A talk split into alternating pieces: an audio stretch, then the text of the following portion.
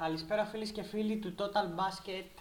Ακόμα μια εκπομπή εδώ στην ε, αγαπημένη σας εκπομπή Total Monday. Ακόμα μια Δευτέρα. Είμαστε εδώ live στις 9 η ώρα. Εγώ ο Άγγελος Παπα-Νικολάου μαζί με τον Γεντίκη Βαγγέλη. Καλησπέρα Βαγγέλη. Καλησπέρα Άγγελε.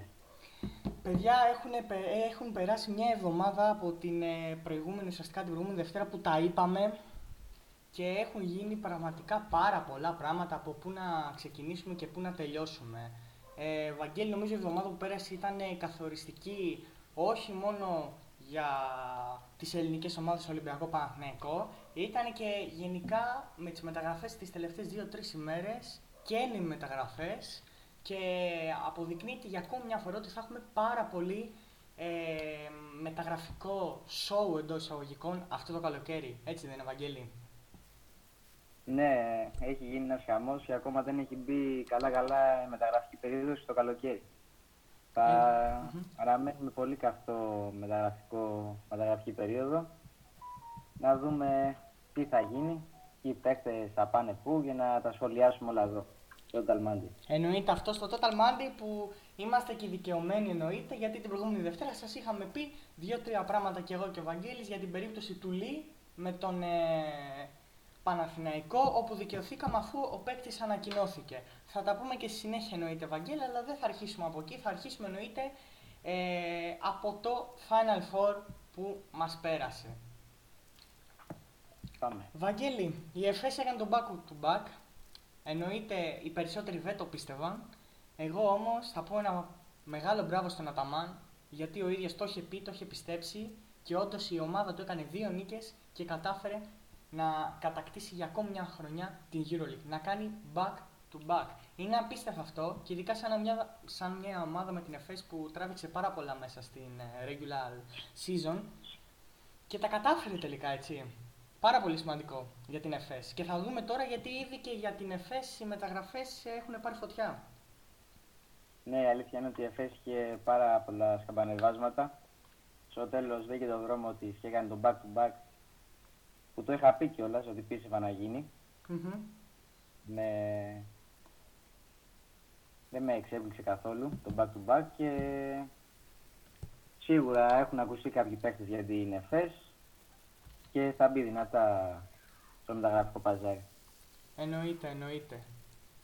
Λοιπόν, ε, να πούμε λίγο για τον Ολυμπιακό. Τώρα ο Ολυμπιακός στο παιχνίδι με την ΕΦΕΣ ε, νομίζω ότι το πάλεψε πάρα πολύ και νομίζω ότι είναι ε, τουλάχιστον άδικος ο τρόπος που χάνει ε, γιατί τώρα με τρίποντο φωτιά στα τελευταία δευτερόλεπτα το Μίσιτς, που το περιμένεις σαν το Μίσιτς, δεν είναι ότι δεν τον περιμένεις, να το πούμε και αυτό, Βαγγέλη. Το περιμένεις σαν το Μίσιτς, αλλά είναι τουλάχιστον για μένα ίσως λίγο άδικος ο τρόπος γιατί θα καλύτερα για μένα να είχαν με 10-20 πόντους παρά με ένα τρίποντο στα τελευταία δευτερόλεπτα. Δεν ξέρω ποια είναι η άποψή σου, αλλά πιστεύω ότι ίσως αυτό να πλήγωσε, να στεναχώρησε, να εκνεύρισε περισσότερο και τους ε, φιλάθλους του Ολυμπιακού αλλά και τους ίδιους τους ε, παίκτες μαζί με τον ε, coach τον ε, Γιώργο Μπαρτζόκα. Ή με τον άλλο τρόπο. Ορίστε, Βαγγελή.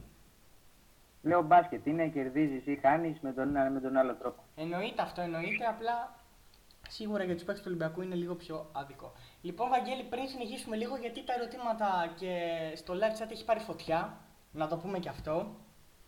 Ε, και να υπενθυμίσουμε σε όσους μας ακούνε απλά από το Total Radio ότι μπορείτε να πάτε στην κεντρική totalbasket.gr και να βρείτε το άρθρο που μέσα έχει live chat και γράφετε τις ερωτήσεις σας επειδή έχει πάρει φωτιά το live chat, να πούμε Βαγγέλη να διαβάσουμε καμιά ερώτηση. Ναι, πάμε. Λοιπόν, ε, καλησπέρα Νικόλα που έχει κάνει την πρώτη ερώτηση. Ε, για το ιδιοκτησιακό έχουμε κάτι, να απαντήσω σιγά σιγά στις, ε, στις ερωτήσεις που έχεις κάνει.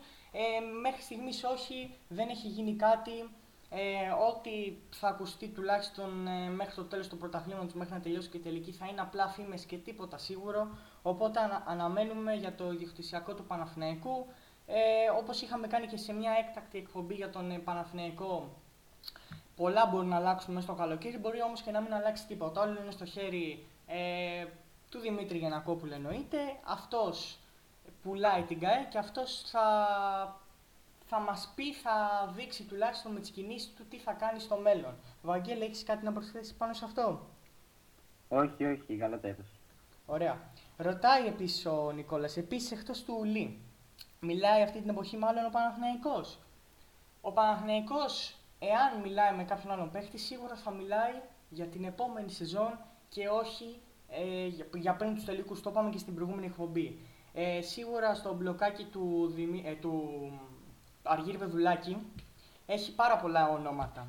Αυτό είναι το μόνο σίγουρο. Έχει ονόματα, θα εξετάζει παίκτες ο Παναθηναϊκός, αλλά τίποτα δεν είναι σίγουρο ακόμα. Ο Λί ήταν μια στραπιαία κίνηση, όπως είχαμε πει και στο προηγούμενο Total Monday, ο Παναθηναϊκός τον ήθελε ε, πάρα πολύ και ο Λί αποφάσισε να πάει στην ομάδα διότι θα είχε πρωταγωνιστικό ρόλο και αυτό ήταν ένα έξτρα κίνητρο για τον παίχτη.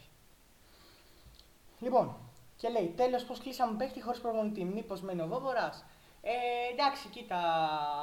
Νικόλα, σε όλες τις ομάδες κάποιες κινήσεις ε, γίνονται χωρίς να, μπορεί χωρίς να ξέρουν το μέλλον ο προπονητής. Επίσης, ο Παναγενικό, να θυμίσω, έχει και τον ε, Σερέλη, ο οποίος ίσως να έγινε και η εισήγηση Σερέλη, αλλά εγώ πιστεύω προσωπική εκτίμηση και να μας πει και ο Βαγγέλης μετά ότι ο Παναγενικός ε, πήρε το Λί γιατί θέλει να κοντράρει τον ε, Ολυμπιακό για, την, ε, για του χρόνου και πιστεύω ότι με τις άμενες που στο Σλούκα δεν νομίζω ότι του έμενε άλλη επιλογή ότι να μην τον πάρει δηλαδή. Βαγγέλη, για πες μας. Ναι, είναι και αυτό... Είναι και αυτό ένα σημαντικό παράγοντας, έτσι.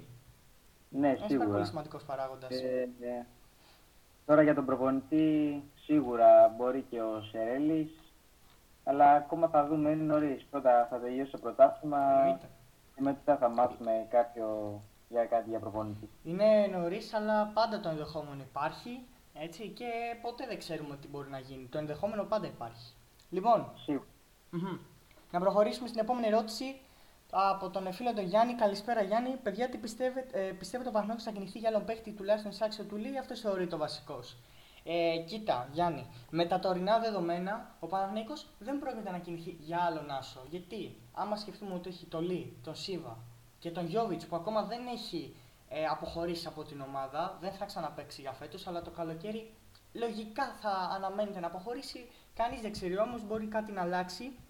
Παρ' όλα αυτά, με τρία γκαρντ να έχει ο Παναθηναϊκός και βάζουμε και τον Μποχωρίδη 4, αυτή τη στιγμή προτεραιότητά του θα είναι να ενισχύσει ε, την θέση των ψηλών και όχι ε, τη θέση των γκαρντ αυτή τη στιγμή. Πήρε το Λί, από εκεί και πέρα, αναλόγως τι θα γίνει και του χρόνου. Θα μείνει ο Σίβα, θα μείνει ο Γιώβιτς, θα φύγουν και οι δύο, θα μείνουν και οι δύο, θα φύγει ο ένας από τους δύο. Ε, από εκεί και πέρα, και σύμφωνα με τα οικονομικά δεδομένα της ομάδας, θα δει ο Παναθηναϊκός τι θα κάνει. Βαγγέλη, ποια είναι η άποψή σου, ο Παναθηναϊκός θα φέρει σάξιο του Λί ή ο Λί θα πάει για βασικός; Η γνώμη μου είναι σαν Βαγγέλης ότι θα πρέπει να πάρει έναν βασικό ή σάξιο του Λί γιατί μόνο με το Λί μπορεί να τραυματιστεί, μπορεί να πάθει κάτι και μετά τι θα γίνει. Εννοείται. Οπότε... Σίγουρα όμως μην ξεχνάμε έχει και τον ε, Σίβα από πίσω που δείχνει ναι, ναι, σιγά σιγά ότι αρχίζει και φουλάρει κι αυτός. Ναι, θα δούμε. Αν πάει καλά στους τελικούς και, και τον κρατήσει ο Αθηναϊκός, θα, θα έχει κλείσει το δίδυμο ουσιαστικά στον Άσο. Ε, εννοείται. Και από πίσω θα είναι. Οι που mm-hmm. πασάρουν την μπάλα γενικά πάρα πολύ και δεν είναι τόσο της εκτέλεσης. Εννοείται. Πάντως ο Λί βελτιώνει το τρίποντό του όσο πάει. Τον είδαμε από την αρχή της σεζόν με τη Μονακό μέχρι το τέλος και στη σειρά των ε, playoff με τον ε, Ολυμπιακό. Ε, προσπαθεί να βελτιώσει το τρίποντό του. Οπότε μπαίνει και λίγο καλύτερα στο σκοράρισμα και ειδικά σε έναν Παναθηναϊκό που του χρόνου υπολογίζεται να έχει πολύ περισσότερο χρόνο από ό,τι είχε φέτος με τη Μονακό, σίγουρα θα έχει και περισσότερους πόντους. Αυτό εννοείται. Ε, βέβαια. Λοιπόν, μια χαρά μας τα είπε και ο Βαγγέλης για το Λί. Πάμε στην επόμενη ερώτηση. Καλησπέρα, Κρι. Ο Παναθηναϊκός λέει βρίσκεται σε επαφή με κάποιο αξιόλογο Euroleague το όνομα για την επόμενη σεζόν. Όπως είπα και πριν, ε, τίποτα σχεδόν τίποτα δεν θα βγει προς τα έξω πριν τελειώσουν και οι τελικοί για κάτι επίσημο. Σίγουρα όμως στο μπλοκάκι του Αργύρι Πεδουλάκη είναι πολλά ονόματα που έχουν πέσει. Άλλες είναι δύσκολες περιπτώσεις, άλλες είναι πιο εύκολες. Ο Παναθηναϊκός αρχίζει από νωρίς να φτιάχνει το ρόστερ για του χρόνου. Όμως τα βήματα θα γίνουν σιγά σιγά έτσι κι αλλιώς είμαστε και δεν είμαστε και τόσο κοντά στο καλοκαίρι ακόμα. Είμαστε βέβαια κοντά, αλλά α, μέχρι να τελειώσουν και οι τελικοί μέχρι και αυτά, μέσα Ιουνίου νομίζω ότι έχουμε δρόμο ακόμα, έτσι δεν είναι Ευαγγέλη; Ναι, και εγώ αυτό πιστεύω. Θα δείξει την πορεία και θα κρίνει πολλά πράγματα γενικά η τελική. Θα κρίνει το Ρώσια του Παναθηναϊκού. Εννοείται, εννοείται. Λοιπόν, ελπίζουμε να σας ε, καλύψαμε. Λέει εδώ ένας ε, φίλος με ένα ψευδόνυμο, καλησπέρα και σε σένα, Αταμάν καλύτερος από τον ε, Γιασκεβίτσους και ο Ταμάν καλύτερος από τον Ομπράντοβιτς. Ε, εντάξει, τώρα άμα τρολάρει ο φίλος, τώρα αυτό δεν το ξέρουμε, Βαγγέλη, για το δεύτερο τουλάχιστον. Όσο για Ναι. τον ε, Γιασκεβίτσους, εγώ θα συμφωνήσω, γιατί προπονητικά ο Αταμάν ναι, είναι καλύτερος και το έχει δείξει. Πιστεύω εγώ ότι προπονητικά ναι, σαν παίκτης ο Γιασκεβίτσου εννοείται ότι είναι μεγάλος, αλλά μέχρι τώρα στην Παρσελώνα δεν έχει πετύχει και το κάτι παραπάνω. Πέρσι δεν τα κατάφερε, φέτος δεν τα κατάφερε. Νομίζω ότι ακόμα χρειάζεται ο Γιασκεβίτσου έτσι. Και δεν είναι και σίγουρο, Βαγγέλη, και θέλω να με επιβεβαιώσεις και εσύ ότι αν είσαι καλός παίκτης, αν είσαι παικταράς, έτσι, θα είσαι και πολύ καλός προπονητής. Δεν νομίζω ότι πάει έτσι. Σίγουρα. Έχουμε δει πάρα, πολλά, πάρα πολλούς προ... παίκτες που πήγαν να κάνουν ε, προπονητική καριέρα και δεν, δεν τα κατάφεραν. Εννοείται αυτό, εννοείται. Πάρα πολλά ε, παραδείγματα. Λοιπόν, να συνεχίσουμε για τις ερωτήσεις, Βαγγέλη, γιατί το live chat έχει πάρει φωτιά και ευχαριστούμε Ναι. πάρα πολύ γι' αυτό. Συνεχίζουμε λοιπόν. Λέει ο φίλος ο Νικόλας, αν η Μπαρσελόνα αποφασίσει με τον Νικ να σπάσουν, θα παίξει για Παναθηναϊκό αν τα οικονομικά δεδομένα είναι σαφώς καλύτερα από το, τα αρνά. Εννοείται. Νομίζω ότι δεν γίνεται ο Παναθηναϊκός να μην ε, τουλάχιστον έτσι δει την περίοδος του Καλάθη αν μείνει ελεύθερος. Ακόμα και να είναι ολοκληρωμένος στα γκαρντ. Πιστεύω ότι αν ο Καλάθης είναι ελεύθερος και έχει καλή διάθεση στο να γυρίσει πίσω και όπως είπες και εσύ, με, με καλύτερα οικονομικά δεδομένα, γιατί αυτό είναι το, ο νούμερος ένας παράγοντας, πιστεύω ότι υπάρχει μια πιθανότητα. Έτσι, προσωπική μου άποψη είναι αυτή. Ε, δεν είναι 100% σίγουρο, αλλά πιστεύω ότι αν ο Νίκ ε, και η Μπαρτσελόνα σπάσουν όπως είπες και εσύ χαρακτηριστικά, τότε γιατί όχι να μην το δει με άλλο μάτι ο παίκτης και εννοείται ο Παναθηναϊκός ε, τον Νίκ Καλάθη θα τον ήθελε σίγουρα στο ρόστερ για του χρόνου. Βαγγέλη, εσύ τι, τι λες, για πες μας κι εσύ. Και είναι και σε μια ηλικία που δεν θα πάρει σίγουρα τόσα πολλά λεφτά. Γιατί είναι 34, πόσο είναι; Ναι, ναι, είναι, είναι εντάξει, πιο μεγάλος από ό,τι έφυγε τότε από τον Παναθηναϊκό και εννοείται αυτό. Εντάξει, Ναι, εννοείται και αυτό. δεν θα πάρει τόσο μεγάλο συμβόλαιο. Σίγουρα θα το δούνε. 100% δεν υπάρχει περίπτωση να μην, να μην ρίξουν ούτε μια ματιά. Εννοείται αυτό. Ε, θα δούμε. Ναι, έχουμε ακόμα δρόμο. Καταρχάς, ε, κάτσε Ευαγγέλη και φίλοι ακροατές να σπάσουν πρώτα όπως είπαμε χαρακτηριστικά. Γιατί άμα δεν γίνει αυτό, δύσκολο ο Παναγενικό να μπορέσει να πληρώσει και την ε, Μπαρσελόνα αλλά και ε, τον παίχτη. Αυτά είναι πάρα πολύ δύσκολα πιστεύω. Λοιπόν, και έχουμε και άλλη μια ερώτηση, αλλά μεγάλος βλάχος έτσι. Νομίζω ότι λέει ο φίλος για τον Αταμάν Βαγγέλη. Εντάξει, τώρα το να κρίνουμε την ε, εξωτερική εμφάνιση και τα λοιπά του καθενός, εντάξει. Έτσι είναι ο Βάφει το Αταμάν. μαλλί. Βάφει το μαλλί και είναι και βλάχος. Μπάζουμε. Έτσι είναι ο Αταμάν, τι να κάνουμε τώρα. Έτσι είναι τα πράγματα. Λοιπόν, να προχωρήσουμε λίγο, Βαγγέλη, να πούμε δύο πράγματα για το παιχνίδι του, της ΕΦΕΣ με τον Ολυμπιακό που είχαμε μείνει στη μέση και μετά ό,τι ερώτηση ξαναέχουμε θα απαντήσουμε. Λοιπόν, εγώ θέλω να πω ένα πράγμα ότι προσπαθούσε, θέλω για ένα συγκεκριμένο παίχτη, προσπαθούσε ο Ντόρσεϊ να πάρει, να προσπαθήσει να πάρει τον Ολυμπιακό από τις πλάτες του, αλλά δεν γινόταν. Δεν μπορούσε. Γενικά ο Ντόρσεϊ κάνει πολύ κακή σεζόν. Ε, από τα μισά θα πω εγώ και μετά. Για μένα είναι και ένας παίκτη κλειδί για τον Ολυμπιακό Βαγγέλη. Δεν ξέρω αν συμφωνείς ή διαφωνείς. Αλλά ε, έτσι και ο Ντόρση έκανε ό,τι έκανε στην αρχή της σεζόν. 3-4 τρίποντα και ενέργειες επιθετικές το ένα και το άλλο. Άνετα θα μπορούσε ο Ολυμπιακός να χτυπήσει το παιχνίδι. Και επίσης θα σταθώ, και μετά λες και εσύ Βαγγέλη, και ότι ο Σάσα Βεζέγκοφ δεν έβαλε ε, ένα παραπάνω τρίποντο, είχε ένα στα 8 που συνήθως τα βάζει ο Βεζέγκοφ και ήταν πολύ κακός και αυτός στο Final Four στο παιχνίδι με την ΕΦΕΣ. Που αν είχε βάλει ένα παραπάνω, τώρα θα μιλάγαμε για διαφορετικό παιχνίδι. Ναι, η αλήθεια είναι ότι ο Ντόρση έκανε πολύ κακό δεύτερο μισό της σεζόν. Δεν έδειξε τον πραγματικό του εαυτό. Άμα ήταν ένας κανονικός Ντόρση όπως το ξέραμε στην αρχή της χρονιάς, μπορεί να είχαν εξελιχθεί αλλιώς τα πράγματα στην Ευρωλίγα. Και σίγουρα ένας μεγάλος παράγοντας για την αποτυχία εισαγωγικά του Ολυμπιακού στο να μην πάει στο, στο τελικό ήταν σίγουρα και ο Βαζέκοφ που τον, έχουν, που τον έχουμε συνηθίσει αλλιώς να σκοράρει. Να... Που βγήκε στην καλύτερη πεντάδα της ε, Euroleague. Έχει ναι, πάρει MVP Φεβρουαρίου. Δηλαδή πολύ καλές εμφανίσεις φέτος, Βαγγέλη. Ναι, ναι, ήταν ε, βασικός παράγοντας που, που ο Ολυμπιακός έφτασε εκεί πέρα. Και εντάξει, φάνηκε και η απειρία κιόλας της ομάδας. Γιατί η Ντόρσε και Βεζέγκο δεν έχουν ξαναγωνιστεί σε Final Four. Και... Συμφωνώ απόλυτα. Είναι δύσκολο Συμφωνώ. όσο να Συμφωνώ απόλυτα, Βαγγέλη, γιατί όταν πέσει μια ομάδα όπως ε, με την ΕΦΕΣ μάλιστα, που έχει Λάρκιν, ε, που έχει Μπομπουά, Σίγκλετον, ε, τον ε, Πλάις, που στον ε, τελικό έκανε τρομερά πράγματα, τον Μίτσιτς και τα λοιπά, τον Ντάνστον που έχει πάρα πολύ εμπειρία, νομίζω ότι παίζει ρόλο και εμπειρία, όσο καλή ομάδα και να είναι ο Ολυμπιακός, παίζει ρόλο και εμπειρία. Και επίσης, πριν περάσουμε και στις ερωτήσεις πάλι γιατί έχουμε live chat και για να μην μείνουν πίσω και τα παιδιά και εμείς, ε, να πούμε να πω δύο πράγματα. Το ένα αναφορά το παιχνίδι και θα πω ότι γενικά η διαιτησία του Final Four ήταν πολύ καλή κατά την άποψή μου. Δεν υπήρχαν λάθη, αν υπήρχαν λάθη ήταν από τα λάθη που τα περιμένεις σε ένα μπασκετικό αγώνα όταν έχει τόσο ένταση και ειδικά όταν παίζει ένα Final Four. Πιστεύω ότι είναι πάρα ε, πολύ καλή διαιτησία. Το πρώτο πράγμα, Βαγγέλη μου το σχολιάζεις σε ένα λεπτό από τώρα. Και το δεύτερο είναι ότι στο άρθρο ε, που έχουμε κάνει με το τίτλο Total Monday στρέφεται στον πρωτάθλημα Ολυμπιακός, λίγο πρώτο για τον Παναθηναϊκό και χαμός στη μεταγραφική περίοδο. Έχουμε κάτω-κάτω τα Twitter μας και εμένα και του Βαγγέλη. Μπορεί, ε, να πάτε να μας κάνετε follow, είναι πάρα πολύ σημαντικό γιατί πρώτο μαθαίνετε όλα τα νέα του totalbasket.gr και δεύτερο μαθαίνετε πότε θα έχει εκπομπή και άλλα διάφορα πραγματάκια. Πες μου Βαγγέλη και εσύ για την ε, διατησία που το ανέφερα εγώ πρώτος και μετά εννοείται να πάμε και σε ερωτήσεις. Ναι, η αλήθεια ήταν ότι είχε μεγάλη ευκαιρία ο Ολυμπιακός να πάει στο τελικό και με την πολύ καλή διαιτησία που είχε και με τον κόσμο που είχε δίπλα του. Νοήτε, ήταν μεγάλη ευκαιρία που ήταν, ε, λες και έπαιζε στην έδρα του. Ναι, ναι. Και καλύτερα, πιο πολύ κόσμο από το ΣΕΦ. Εννοείται, εννοείται.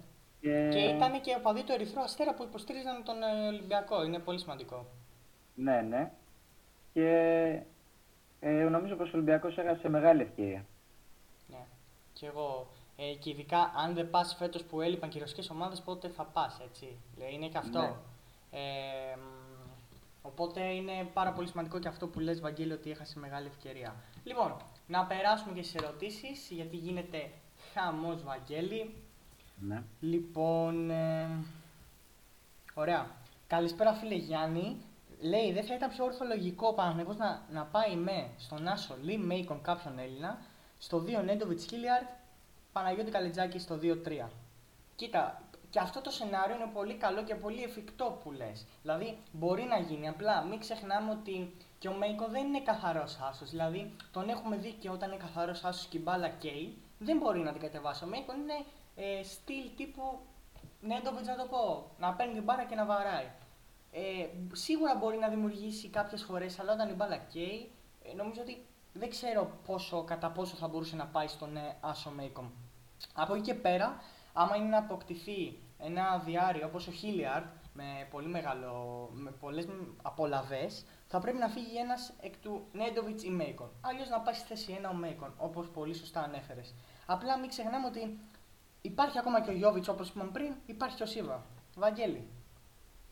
Ε, σίγουρα είναι εφικτό αυτό που είπε ο φίλος ο Γιάννης και όπως είπες και εσύ ο Μέικον δεν είναι η θέση του ο Άσος και εγώ στο 2 θα προτιμούσα το Macon Hilliard που ο Hilliard παίρνει κοντά στα 8, κάπου εκεί, στα 8, mm-hmm. κάπου εκεί είναι. είναι...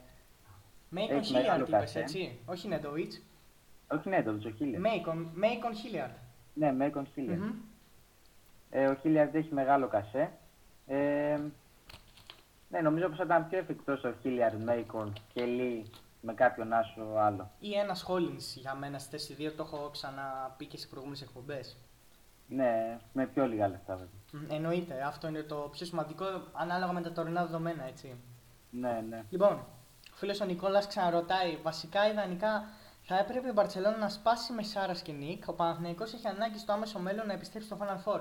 Ο Παναθηναϊκός εννοείται ότι έχει ανάγκη και επιβάλλεται. Δεν είναι, δεν είναι απλό ότι έχει μια ανάγκη. Επιβάλλεται να ε, είναι στο Final ε, Four τα επόμενα τουλάχιστον 3-5 χρόνια. Είναι δύσκολο, θα με ρωτήσετε. Για μένα ναι είναι. Ειδικά αν συνεχιστεί αυτή η κατάσταση, δεν μπορεί ο Παναθηναϊκός να επιστρέψει. Δυστυχώς ή ευτυχώς, εννοείται ότι μας στεναχωρεί αυτό το πράγμα όλους τους ε, φιλάθλους και του μπάσκετ για τις ελληνικές ομάδες, αλλά είναι πάρα πολύ δύσκολο να επιστρέψει μετά τα τωρινά δεδομένα. Χρειάζεται τύχη, χρειάζεται εννοείται δουλειά. Και εντάξει, σίγουρα μια περίπτωση του Σάρας, εάν κάποτε φύγει από την Μπαρσελόνα, θα ήταν πολύ καλή για τον Παναθηναϊκό. Απλά πιστεύω ότι είναι ο Σάρας δεν θα γύρναγε τόσο εύκολα. Νομίζω ότι θέλει να δουλέψει με μεγάλο budget. Δεν ξέρω αν κάνω κάτι λάθος να με διαψεύσει, Βαγγέλη. Όχι, και, και εγώ αυτό πιστεύω.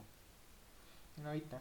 Οπότε έχουμε και βλέπουμε ακόμα για τον Παναθηναϊκό. Θα είναι πολλές, ε, θα είναι κρίσιμες οι χρονιές που ακολουθούν αν δεν αλλάξει κάτι για την ιστορία της ομάδας. Ο Ναι. Ολυμπιακός πλήρωσε ότι 3-5 στυλοβάτε του όλη τη χρονιά δεν είχαν ξαναπέξει Final Four. 3-5 ε, παίχτες. Συμφωνώ και όπως είπαμε και πριν, και εγώ και ο Βαγγέλης, έτσι το είπε και ο Βαγγέλης ότι ήταν άπειροι παίχτες, δεν έχουν κάποια εμπειρία. Συμφωνώ απόλυτα με τον Νικόλα, νομίζω και εσύ Βαγγέλη. Ναι, ναι, το είπαμε και πριν. Το είπαμε και πριν, άρα η άποψή μας είναι αυτό. Λοιπόν, λέει εδώ ένας φίλος, λέει πέρα την πλάκα, επειδή γίνεται τόσο μέρε συζήτηση για την άμυνα του Βεζέγκοφ και ότι ο Βεζέγκοφ έπαιξε καλή άμυνα, θεωρείτε ότι έχει παίξει την καλύτερη άμυνα που μπορούσε; Εγώ θεωρώ ότι έχει χάσει τα βήματα, μπορεί να μένει στον αέρα, αλλά είναι τελείως unstable. Ε, κοιτάξτε, για την άμυνα θα το συζητάγαμε και μετά, είχαμε σκοπό να το πούμε. Του Βεζέγκοφ στην τελευταία φάση του Μίσιτς. Πιστεύω από την ώρα που γίνεται η αλλαγή με τον Walkup, γίνε- υπάρχει ένα λάθος για τον Ολυμπιακό. Αφ- αλλά ας το αφήσουμε εκεί. Αφού ε- επέλεξε ο Μπαρτζόκας ή οι παίκτε του Ολυμπιακού να αλλάξουν, πιστεύω ότι όχι. Δεν ήταν η καλύτερη δυνατή άμυνα από τον Εσάσα. Ε, πρώτον, θα μπορούσε και πιο πολύ να κολλήσει πάνω του. Εξάλλου, ήταν τελευταίο σουτ, είχαν μείνει τα τελευταία δευτερόλεπτα και νομίζω ότι φαινόταν ότι ο Μίσιτ θα πάει για ένα τρίποντο. Φαινόταν από την αρχή που ουσιαστικά ο Αταμάν είπε να ξεκινήσει η επίθεση στα 6 δευτερόλεπτα και ξεκίνησε η επίθεση τόσο αργά και βασανιστικά, να το δει κανείς. Γιατί πήρε την μπάλα, ήταν απ' έξω, δεν μπήκε ποτέ και απλά σούταρε. Πιστεύω και πιο κοντά θα μπορούσε να ήταν, αλλά και πιο χαμηλά εννοείται αφού είναι πιο ψηλός ο Βεζέκο, θα μπορούσε να παίξει δύο κλικ καλύτερη άμυνα. Παρ' όλα αυτά, εντάξει, δεν νομίζω ότι μπορεί να πει κάτι κάποιος στον Σάσα. Βαγγέλη, για πες μας και εσύ για την τελευταία άμυνα. Εγώ όπως έχω δει το replay δύο-τρεις φορές, ε, σίγουρα ο Σόσα μπορούσε να παίξει 100% καλύτερη άμυνα. Εγώ πιστεύω πως ήταν αρκετά εύκολο το σουτ σε εισαγωγικά, γιατί και ήταν ισοπαλία. Το έχανες, δεν γινόταν και κάτι. Και φάνηκε πως το απλωμένο χέρι του Βεζενκόφ ήταν αρκετά μακριά. Τώρα έτσι το είδα εγώ από τα replay που είδα. Και εγώ δεν θα ήταν συμφωνήσω. καλή άμυνα, είναι η αλήθεια. Δεν Τόσες ήταν η φορές καλύτερη να το δυνατή. Ναι, δεν ήταν καλύτερη δυνατή άμυνα. Γιατί Και α, όταν μμ. έχεις έναν Μίσιτς σε εκείνο το σημείο, θα έπρεπε να βάλεις... Ε, άποψή μου πως θα έπρεπε να ήταν ένας πιο... ένας Walkup, ας πούμε, ή ένας ο Πανικολάου, που Μμμ. το έχουν πιο πολύ στην άμυνα. Μμμ. Βέβαια μετά θα υπήρχαν κάποια mismatch που μπορού- που μπορούσε να χτυπήσει η ΕΦΕΣ. Εντάξει, ήταν ε, δύσκολο όμως. Γιατί Αλλά ήταν δύσκολο. στα 6 δευτερόλεπτα ουσιαστικά ξεκίνησε η επίθεση. Τώρα μέχρι να σημαδέψει μη μάτς και τα λοιπά, δεν νομίζω ότι. Φαινόταν ξεκάθαρα ότι θα το πάει μόνος του. Θα το πάει μόνος του. Και το έκανε. Δυστυχώς για τον Ολυμπιακό εννοείται. Λοιπόν, πάντως θα συμφωνήσω μαζί σου ότι θα έπρεπε ένας walk-up να μην είχε αλλάξει δηλαδή ο Ολυμπιακός ή ένας Παπα-Νικολάου, όπως νομίζω έχει υποθεί και πιο πάνω στις ερωτήσεις. Θα τα δούμε, παιδιά, σιγά-σιγά, επειδή είναι πολλά τα ερωτήματα και για να τα λέμε όλα, πάντως θα τα απαντήσουμε όλα και να υπενθυμίσω και σε αυτούς που μπήκαν τώρα στο, στην παρέα μας ότι έχουμε live chat στην κεντρική του totalbasket.gr. Μας κάνετε οτιδήποτε ερώτημα και σας απαντάμε. Λοιπόν, ο φίλος ο Χάρης, καλησπέρα Χάρη, λέει: Παιδιά, ακούστηκε για Χεζόνια και Παναθηναϊκό. Ρωτάει. Όχι, δεν ακούστηκε και να ξαναπούμε Ευαγγέλιο όπως είχαμε πει και στην προηγούμενη εκπομπή. Παιδιά, προσοχή στο τι διαβάζουμε και στο τι καταλαβαίνουμε. Πολλά θα γραφτούν που θα είναι φήμες, πολλά θα γραφτούν που θα είναι fake ε, news. Οπότε πρέπει μεγάλη προσοχή ο καθένας να κρίνει με τον εαυτό του τι είναι αλήθεια και τι είναι ψέμα. Και επειδή όπως έχουμε γράψει και στο πρόμο άρθρο της εκπομπής θα υποθούν εδώ αλήθειες. Σας είπαμε την αλήθεια την προηγούμενη Δευτέρα για το Λί, όπου ουσιαστικά σας είπαμε τι παίζει με το Λί και τι θα γίνει. Και έτσι έγινε το ενδιαφέρον του Παναθηναϊκού, εννοείται και τα λοιπά, και εγώ και ο Βαγγέλης. Και σήμερα που ρωτάει ο φίλος που για το Χεζόνια, ε, σας λέμε όχι, δεν έχει ακουστεί κάτι για Χεζόνια και δεν ε, πρόκειται να ακουστεί τουλάχιστον αν δεν λύσει και επίσημα το συμβόλαιό του με την Unix. Γιατί να θυμίσουμε ότι έχει συν ένα Βαγγέλη και είναι στο ναι. χέρι της Unix, έτσι.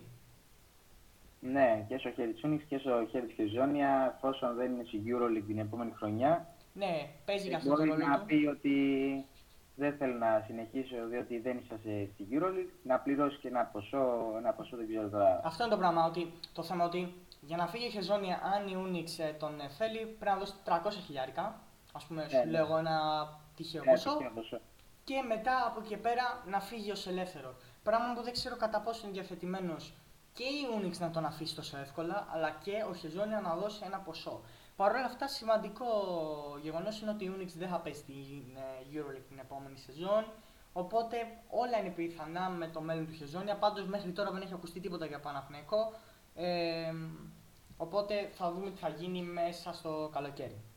Λοιπόν, λέει ο φίλος ο Νικόλας, χωρίς ε, διάθεση να κρίνω τον Μπαρτζόκα τον καναπέ μου, ίσως θα έπρεπε να παίξει το 4 με τον ε, Παπα-Νικολάου για να αλλάξει αυτός και όχι ο Σάσα. Ε, το είπε πριν ο Βαγγέλης, το είπε πριν ο Βαγγέλης και το είχα δει και εγώ αυτό.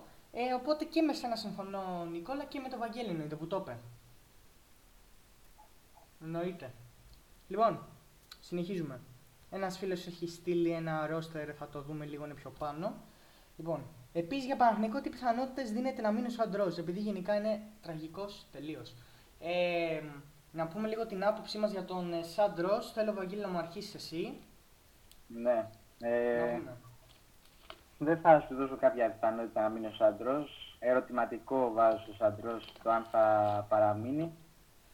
Η αλήθεια είναι ότι τον τελευταίο καιρό δεν είναι πολύ καλός αλλά και παίρνει ε, σχετικά πολλά χρήματα με αυτό που παρουσιάζει. Αυτά που προσφέρει στο σύλλογο. Ναι. Και η αλήθεια είναι ότι όντως δεν είναι πάρα πολύ καλός, αλλά προσφέρει ένα πράγμα, δηλαδή την άμυνα, που είναι πάρα πολύ καλό σε αυτό το τομέα. Βέβαια χάνει κατά πολύ στην επίθεση, αλλά είναι είναι περίεργο το ποιον θα φέρει για αντικαταστάτη. Αυτό είναι το. Δηλαδή ο, mm. ο Ροζ μπορεί να σου παίξει άμυνα για παραπάνω από ένα παίκτη. Άμα, άμα λείψει ο Ροζ, ε, πρέπει να πάρεις έναν παίκτη να, να αντικαταστήσει το Ροζ που θα κάνεις το ίδιο καλά αυτό το πράγμα.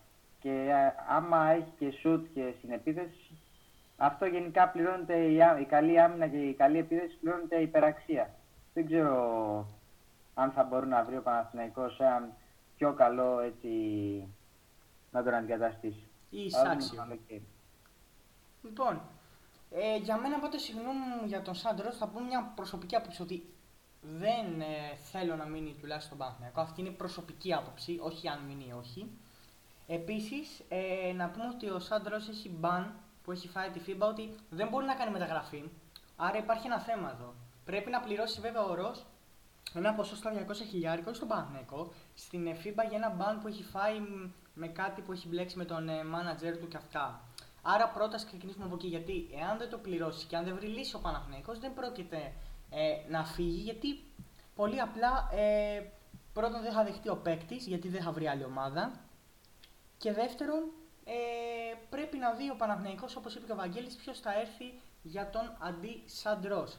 Ε, όσο γι' αυτό για την άμυνα, εννοείται είναι ίσως και ο καλύτερος αμυντικός του Παναθηναϊκού και παίζει άμυνα για δύο, όπως είπες και εσύ, Βαγγέλη. Απλά εγώ πιστεύω ότι ο Παναθηναϊκός ε, δεν ξέρω αν πρέπει να βασίζεται τόσο πολύ στον ε, Σάντρο. Δηλαδή, τώρα εμένα, ας πούμε, σαν φίλαθρο του μπάσκετ, δεν θα με χάλαγε αντί του Σάντρο να έρθει και να ερχόταν χεζόνια δεν νομίζω ότι θα ήταν πλην για τον Παναθηναϊκό. σα ίσα μέσα από όλη την πεντάδα, μέσα από όλη τη δωδεκάδα του Παναθηναϊκού έρχεται και η άμυνα και η επίθεση. Απλά ο Σάντρο είναι από μόνος του ένας σταθερός καλός αμυντικός. Πιστεύω για μένα ότι αν φύγει ο Ρος και, και έρθει ένας ε, Χεζόνια ή κάποιος τουλάχιστον εισάξιος ή καλύτερος του Σάντρο, ε, τότε θα μιλάμε για αναβάθμιση. Γιατί ο Ρος επιθετικά, όπως είπες και εσύ και όπως ξέρει και ο κόσμος, ε, δεν είναι τόσο καλός. Στην άμυνα είναι Και εκεί κάποιες μέρες έχουμε και τα, και τα down. Όλοι οι παίκτες. Απλά η προσωπική μου άποψη για το Ρώσο είναι ότι δεν πρέπει να μείνει. Απλά έχει αυτό το ban με τα 200-300 χιλιάρικα που είναι και πρέπει λίγο να το κοιτάξει αν θέλει να πάρει μεταγραφή σε άλλη ομάδα. Ή αν θέλει και ο Παναθηναϊκός να τον αποχαιρετήσει. Εντάξει, και η Ζώνια είναι με τα διπλάσια λεφτά και παραπάνω. Εντάξει, εννοείται, αλλά η τρέλα του Χεζόνια για τον Παναθηναϊκό και το πόσο πολύ θέλει να αγωνιστεί μπροστά στους φιλάθλους του Παναθηναϊκού, γιατί τη σεζόν που είχε έρθει για, τους 6, για την μισή χρονιά σχεδόν, ε, δεν τα κατάφερε. Αυτό μόνο η υποδοχή του ήταν γεμάτο φιλάθλους. Μπορεί και κάτι να γίνει. Και πάνω απ' όλα είναι με τα τωρινά οικονομικά δεδομένα, έτσι, Βαγγέλη. Γιατί άμα αύριο, άμα ξημερώσουμε και δούμε αλλαγή στο διεκτησιακό, αύριο που λέει ο λόγος, έτσι, μην τον παρεξηγήσουμε, ε, μπορεί ε, να αλλάξουν τα οικονομικά δεδομένα της ομάδας και να λέμε και για Χρυζόνια και για άλλους παίκτες, για τον Καντέρ και για διάφορους. Έτσι δεν είναι, Ευαγγέλη. Όπως τα λες. Λοιπόν, άλλος ένας φίλος λέει για την ε, άμυνα, την τελευταία άμυνα για τον Ολυμπιακό. Ο Μπαρτζόκα το είχα στο μάτσο, ο Παπα-Νικολάου έπρεπε να παίξει την άμυνα. Το είπαμε και πριν, το είπε ο Βαγγέλης εννοείται πρώτος. Το είπε και ένα παιδί πριν και συμφωνήσαμε εννοείται. Και τον ξέχασε τελείως τον ε, Παπ. Ε, ναι, εντάξει, τον ξέχασε και ο Παπα-Νικολάου μπορεί να μην κάνει τις καλύτερες εμφανίσεις γενικά με τον ε, Ολυμπιακό ε, αυτή τη χρονιά. Πάντως ε, στον ημιτελικό είχε 10 πόντους, ένα στα 2 δίποντα, 2 στα 4 τρίποντα. Και νομίζω ότι η τελευταία άμυνα ήταν ο πιο κατάλληλος. Ο πιο κατάλληλος πιστεύω. Αν, αν δεν άλλαζε ο Ολυμπιακός, θα ήταν εγώ κάπου. Προσωπική μου εκτίμηση. Τώρα έπρεπε να ήταν μέσα από τον Νικολάου και να παίξει αυτό στην τελευταία άμυνα. Λοιπόν, ένας φίλος ο, φίλος ο Γιάννης στέλνει ε, Βαγγέλη το ρόστερ που πιστεύει αυτός ότι μπορεί να έχει ο Παναθηναϊκός στην επόμενη σεζόν. Και μας λέει μεταγραφή στον Άσο, Λί και Έλληνας. Ε, είπαμε, εφικτό αυτό είναι μόνο αν φύγει Γιώβιτς και Σίβα. Και εννοείται να αλλάξω και τα οικονομικά δεδομένα. Γιατί εάν μου βάζεις κάποιον καλύτερο του Λί, άρα με περισσότερες απολαυέ πάνω από, θα σου πω τώρα εγώ, 450 χιλιάρικα, ε, πρέπει να αλλάξω και τα οικονομικά δεδομένα, έτσι. Βαγγέλη; Ναι, έχεις δίκιο, 100%.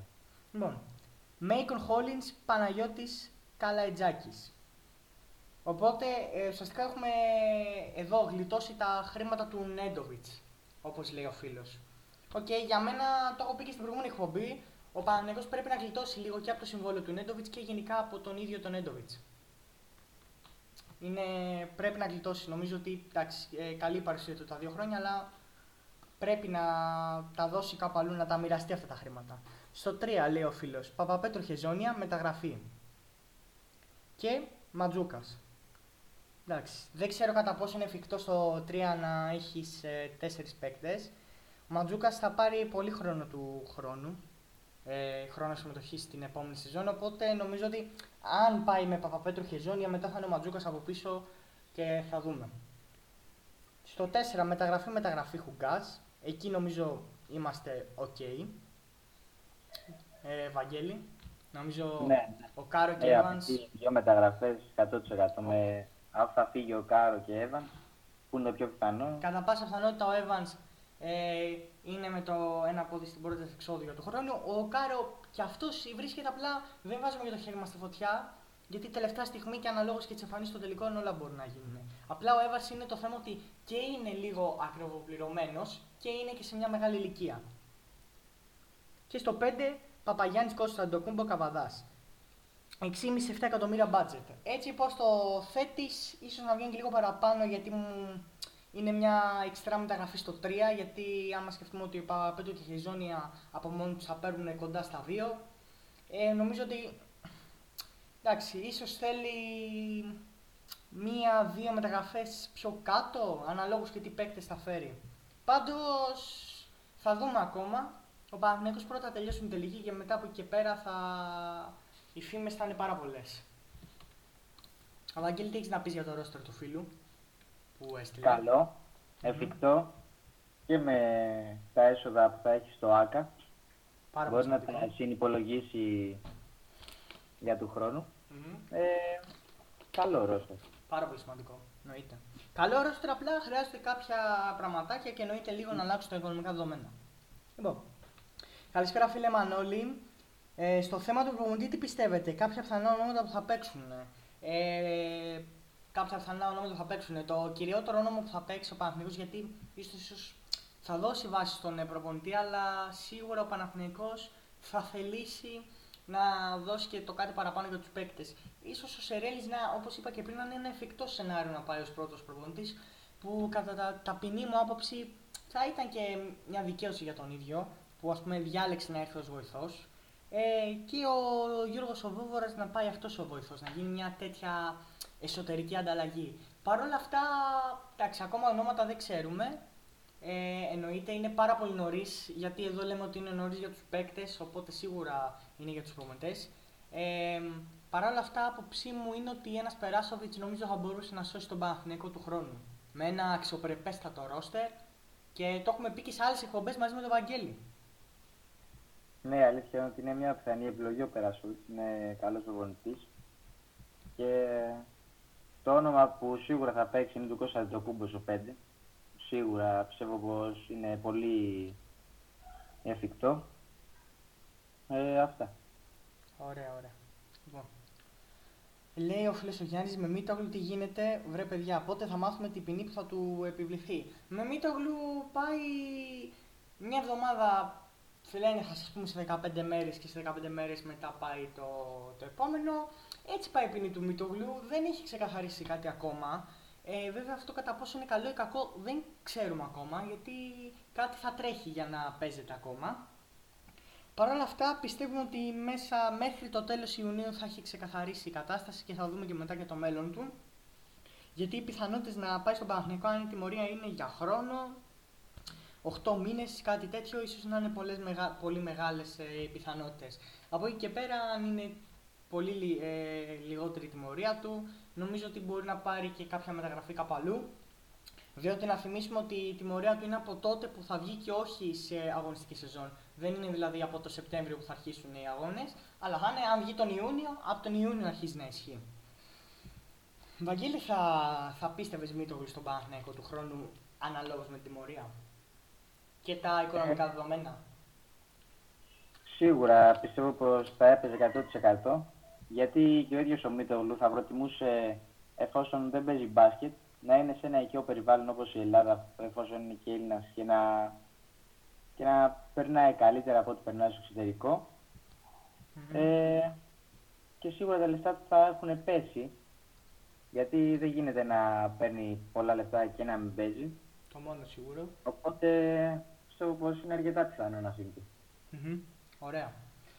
Στέλνει ο φίλος ο Μάριος. Καλησπέρα, Μάριε. Μπράβο σας που μας ενημερώσατε πρώτη και έγκυρα στην εκπομπή για τον Λί. Ε, εντάξει, ε, ευχαριστούμε για το μπράβο, φίλε Μάριε. Το καθήκον μας είναι. Είπαμε εδώ θα λέμε μόνο αλήθειες. Και όπως γενικά όχι μόνο στην εκπομπή και στο totalbasket.gr ε, λέμε αλήθειες, έτσι και στο Total Monday είμαστε εδώ για να τα λέμε και να σας λέμε τα πάντα. Λοιπόν, Λέει ο φίλος ο Νικόλας, από τη στιγμή που δεν παίρνει ελληνικό διαβατήριο δεν νομίζω ότι θα μείνει. Νομίζω αναφέρεται για την περίπτωση του Σάντρο. Ναι. Οπότε και εγώ ξεχάσαμε να το πούμε αυτό και πολύ σημαντικό, πολύ σωστό. Ε, από τη στιγμή που δυσκολεύει τώρα για να πάρει ελληνικό διαβατήριο, δεν νομίζω ούτε εγώ ότι θα μείνει. Εάν έπαιρνε, μεγάλες πιθανότητες. Γιατί δεν θα πιανε θέση ξένο, οπότε νομίζω θα ήταν κάτι πάρα πολύ καλό για τον ίδιο και για τον Παναθηνικό αλλά και για τον ίδιο. Οπότε τώρα τα πράγματα δυσκολεύουν. Απλά το θέμα είναι να γίνει και αυτό με τον μπαν που είπαμε για το manager του. Αγγέλη, έχεις κάτι να προσθέσεις πάνω σε αυτό; Ε, όχι, όχι. Καλά είπε ο Ωραία, ωραία. Ο Γιάννης λέει για το ρόστερ που έστειλε πριν ένας εκ των Παπαπέτρου και Χεζόνια εννοούσα, ή Χεζόνια. Ε, δηλαδή είναι, είναι ο Παπαπέτρου και Χεζόνια. Εντάξει, τώρα δεν ξέρουμε κατά πόσο εφικτό σενάριο είναι να φύγει ο αρχηγός του Παναθηναϊκού, ο Ιωάννης Παπαπέτρου. Νομίζω ότι μόνο αν τον προσεγγίσει μια ομάδα από το NBA που θα τα σκάσει γερά, έτσι. Όπως και για τον Παπαγιάννη, έτσι και για τον Παπαπέτρο, νομίζω εάν τα σκάσει γερά για το buyout στο NBA. Τώρα για άλλη ομάδα EuroLeague νομίζω θα είναι πολύ δύσκολο να πάει ο Άννη Παπαπέτρο, αν και. Εντάξει, ίσως και να το ήθελα, αλλά πέρσι διάλεξε, παρόλο που ήξερε ότι η χρονιά θα ήταν δύσκολη, διάλεξε να μείνει εδώ, να μην πάει σε καμιά άλλη ομάδα της ε, EuroLeague. Παρ' όλα αυτά, το μόνο που θα ήθελε είναι ένα buyout, γιατί όλοι οι μπασκετμπολίστες, για μένα δυστυχώς, για μένα, θέλουν να κυνηγήσουν το όνειρό τους στο NBA. Βαγγέλη. Ε, σίγουρα ο Παπαπέτρο είναι αρχηγός του Παναθηναϊκού και δεν θα έδιωχνε ο Παναθηναϊκός τον αρχηγό του. Τώρα μια πιθανή αποχώρηση, σίγουρα νομίζω πως είναι το όνομα που θα τον αντικαταστήσει. Έτσι πιστεύω. Ναι. Θα συμφωνήσω κι εγώ απόλυτα. Εάν αποχωρήσει, νομίζω ότι θα επενδύσει ο Παναθηναίκος στον ε, Μάριο Χεζόνια. Λοιπόν, ε, για τον Παναθηναϊκό τη νέα χρονιά θα είναι μεγαλύτερη αποτυχία να μην χρησιμοποιήσει και να ε, πιστευτεί τους Έλληνες που έχει επενδύσει. Συμφωνώ, φίλε Νικόλα, αν ο Παναθηναϊκός συνεχίσει με τα τωρινά δεδομένα. Συμφωνώ. Αν ο Παναθηναϊκός θέλει να πάει για το κάτι παραπάνω, νομίζω ότι πρέπει να γίνει σωστή διαχείριση μέσα από το ελληνικό πρωτάθλημα και όποιος αξίζει να παίρνει και χρόνος συμμετοχής στην Ευρωλίγκα. Εγώ πιστεύω ο Μαντζούκα, επειδή το δείξει και φέτος σε πολλά παιχνίδια με μεγάλες ομάδες και στο ΑΚΑ, μπορεί να πάρει χρόνος συμμετοχής στην Ευρωλίγκα. Ακόμα και ο Παναθηναϊκός, αν του χρόνου είναι πολύ καλύτερα από τώρα. Αυτά τα ορεινά δεδομένα. Αλλά ναι, θα συμφωνήσω. Αν είναι έτσι ακριβώς, νομίζω ότι και Χουγκάς και Μαντζούκα και οποιοδήποτε άλλος νεαρός και ο Σαμοντούροφ να δούμε τι θα γίνει τώρα με το παιδί, πώς θα, ε, θα πάει, τι θα κινηθεί.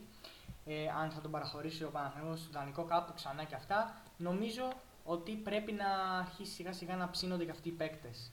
Για πες μας εσύ, Βαγγέλη.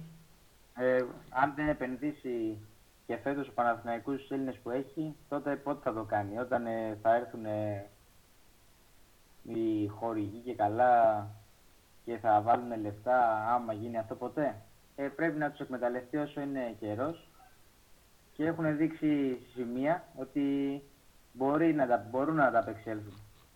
Mm-hmm. Συμφωνώ και εγώ απόλυτα. Έδωσα ένα παράδειγμα με τον Ματζούκα, αν θυμάμαι καλά. Βαγγέλη είχε 3 στα 4 τρίποντα με τη Real στο ΑΚΑ, στην νίκη του Παναθηναϊκού.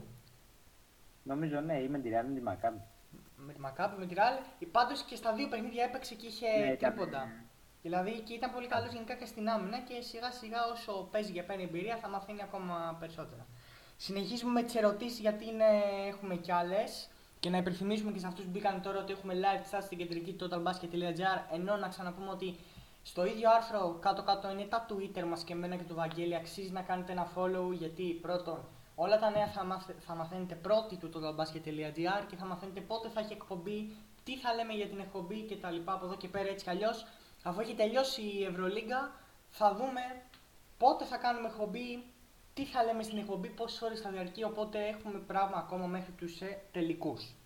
Λοιπόν, συνεχίζουμε. Λέει ο φίλος ο Γρηγόρης, καλησπέρα και σε ένα Γρηγόρη. Για να κόβει πήρε ο Άκα δικό του τελείω το θέμα COVID είναι ώρα να επενδύσει ή έστω να προσεγγίσει χορηγούς ώστε να ανέβουν τα έσοδα π.χ. 50%. Επιβάλλεται να το κάνει για μένα. Για μένα, και τώρα θα μιλήσω σκληρά για τον Γιανακόπουλο και νομίζω ότι με το δίκιο και κάθε φίλο του Παναθηναϊκού θα το έκανε αυτό. Ε, και σαν φίλαθρο του μπάσκετ εννοείται και εγώ, που θέλω να βλέπω και Παναθηναϊκό και Ολυμπιακό να είναι στα καλύτερά τους. Για μένα, ντροπή του Γιανακόπουλου που έχει φέρει τον Παναθηναϊκό εδώ που τον έχει φέρει. Εάν δεν κάνει και αυτό το απλό δηλαδή, μπράβο να πούμε ότι πήρε το ΑΚΑ, πάρα πολύ σημαντικό, μπράβο για τον Παναθηναϊκό και μπράβο για τον ε, Γιανακόπουλο, αλλά αν δεν κάνει και κάτι, είτε να επενδύσει τώρα που έχει φύγει και ο COVID, γεμάτα γήπεδα διαρκείας κτλ.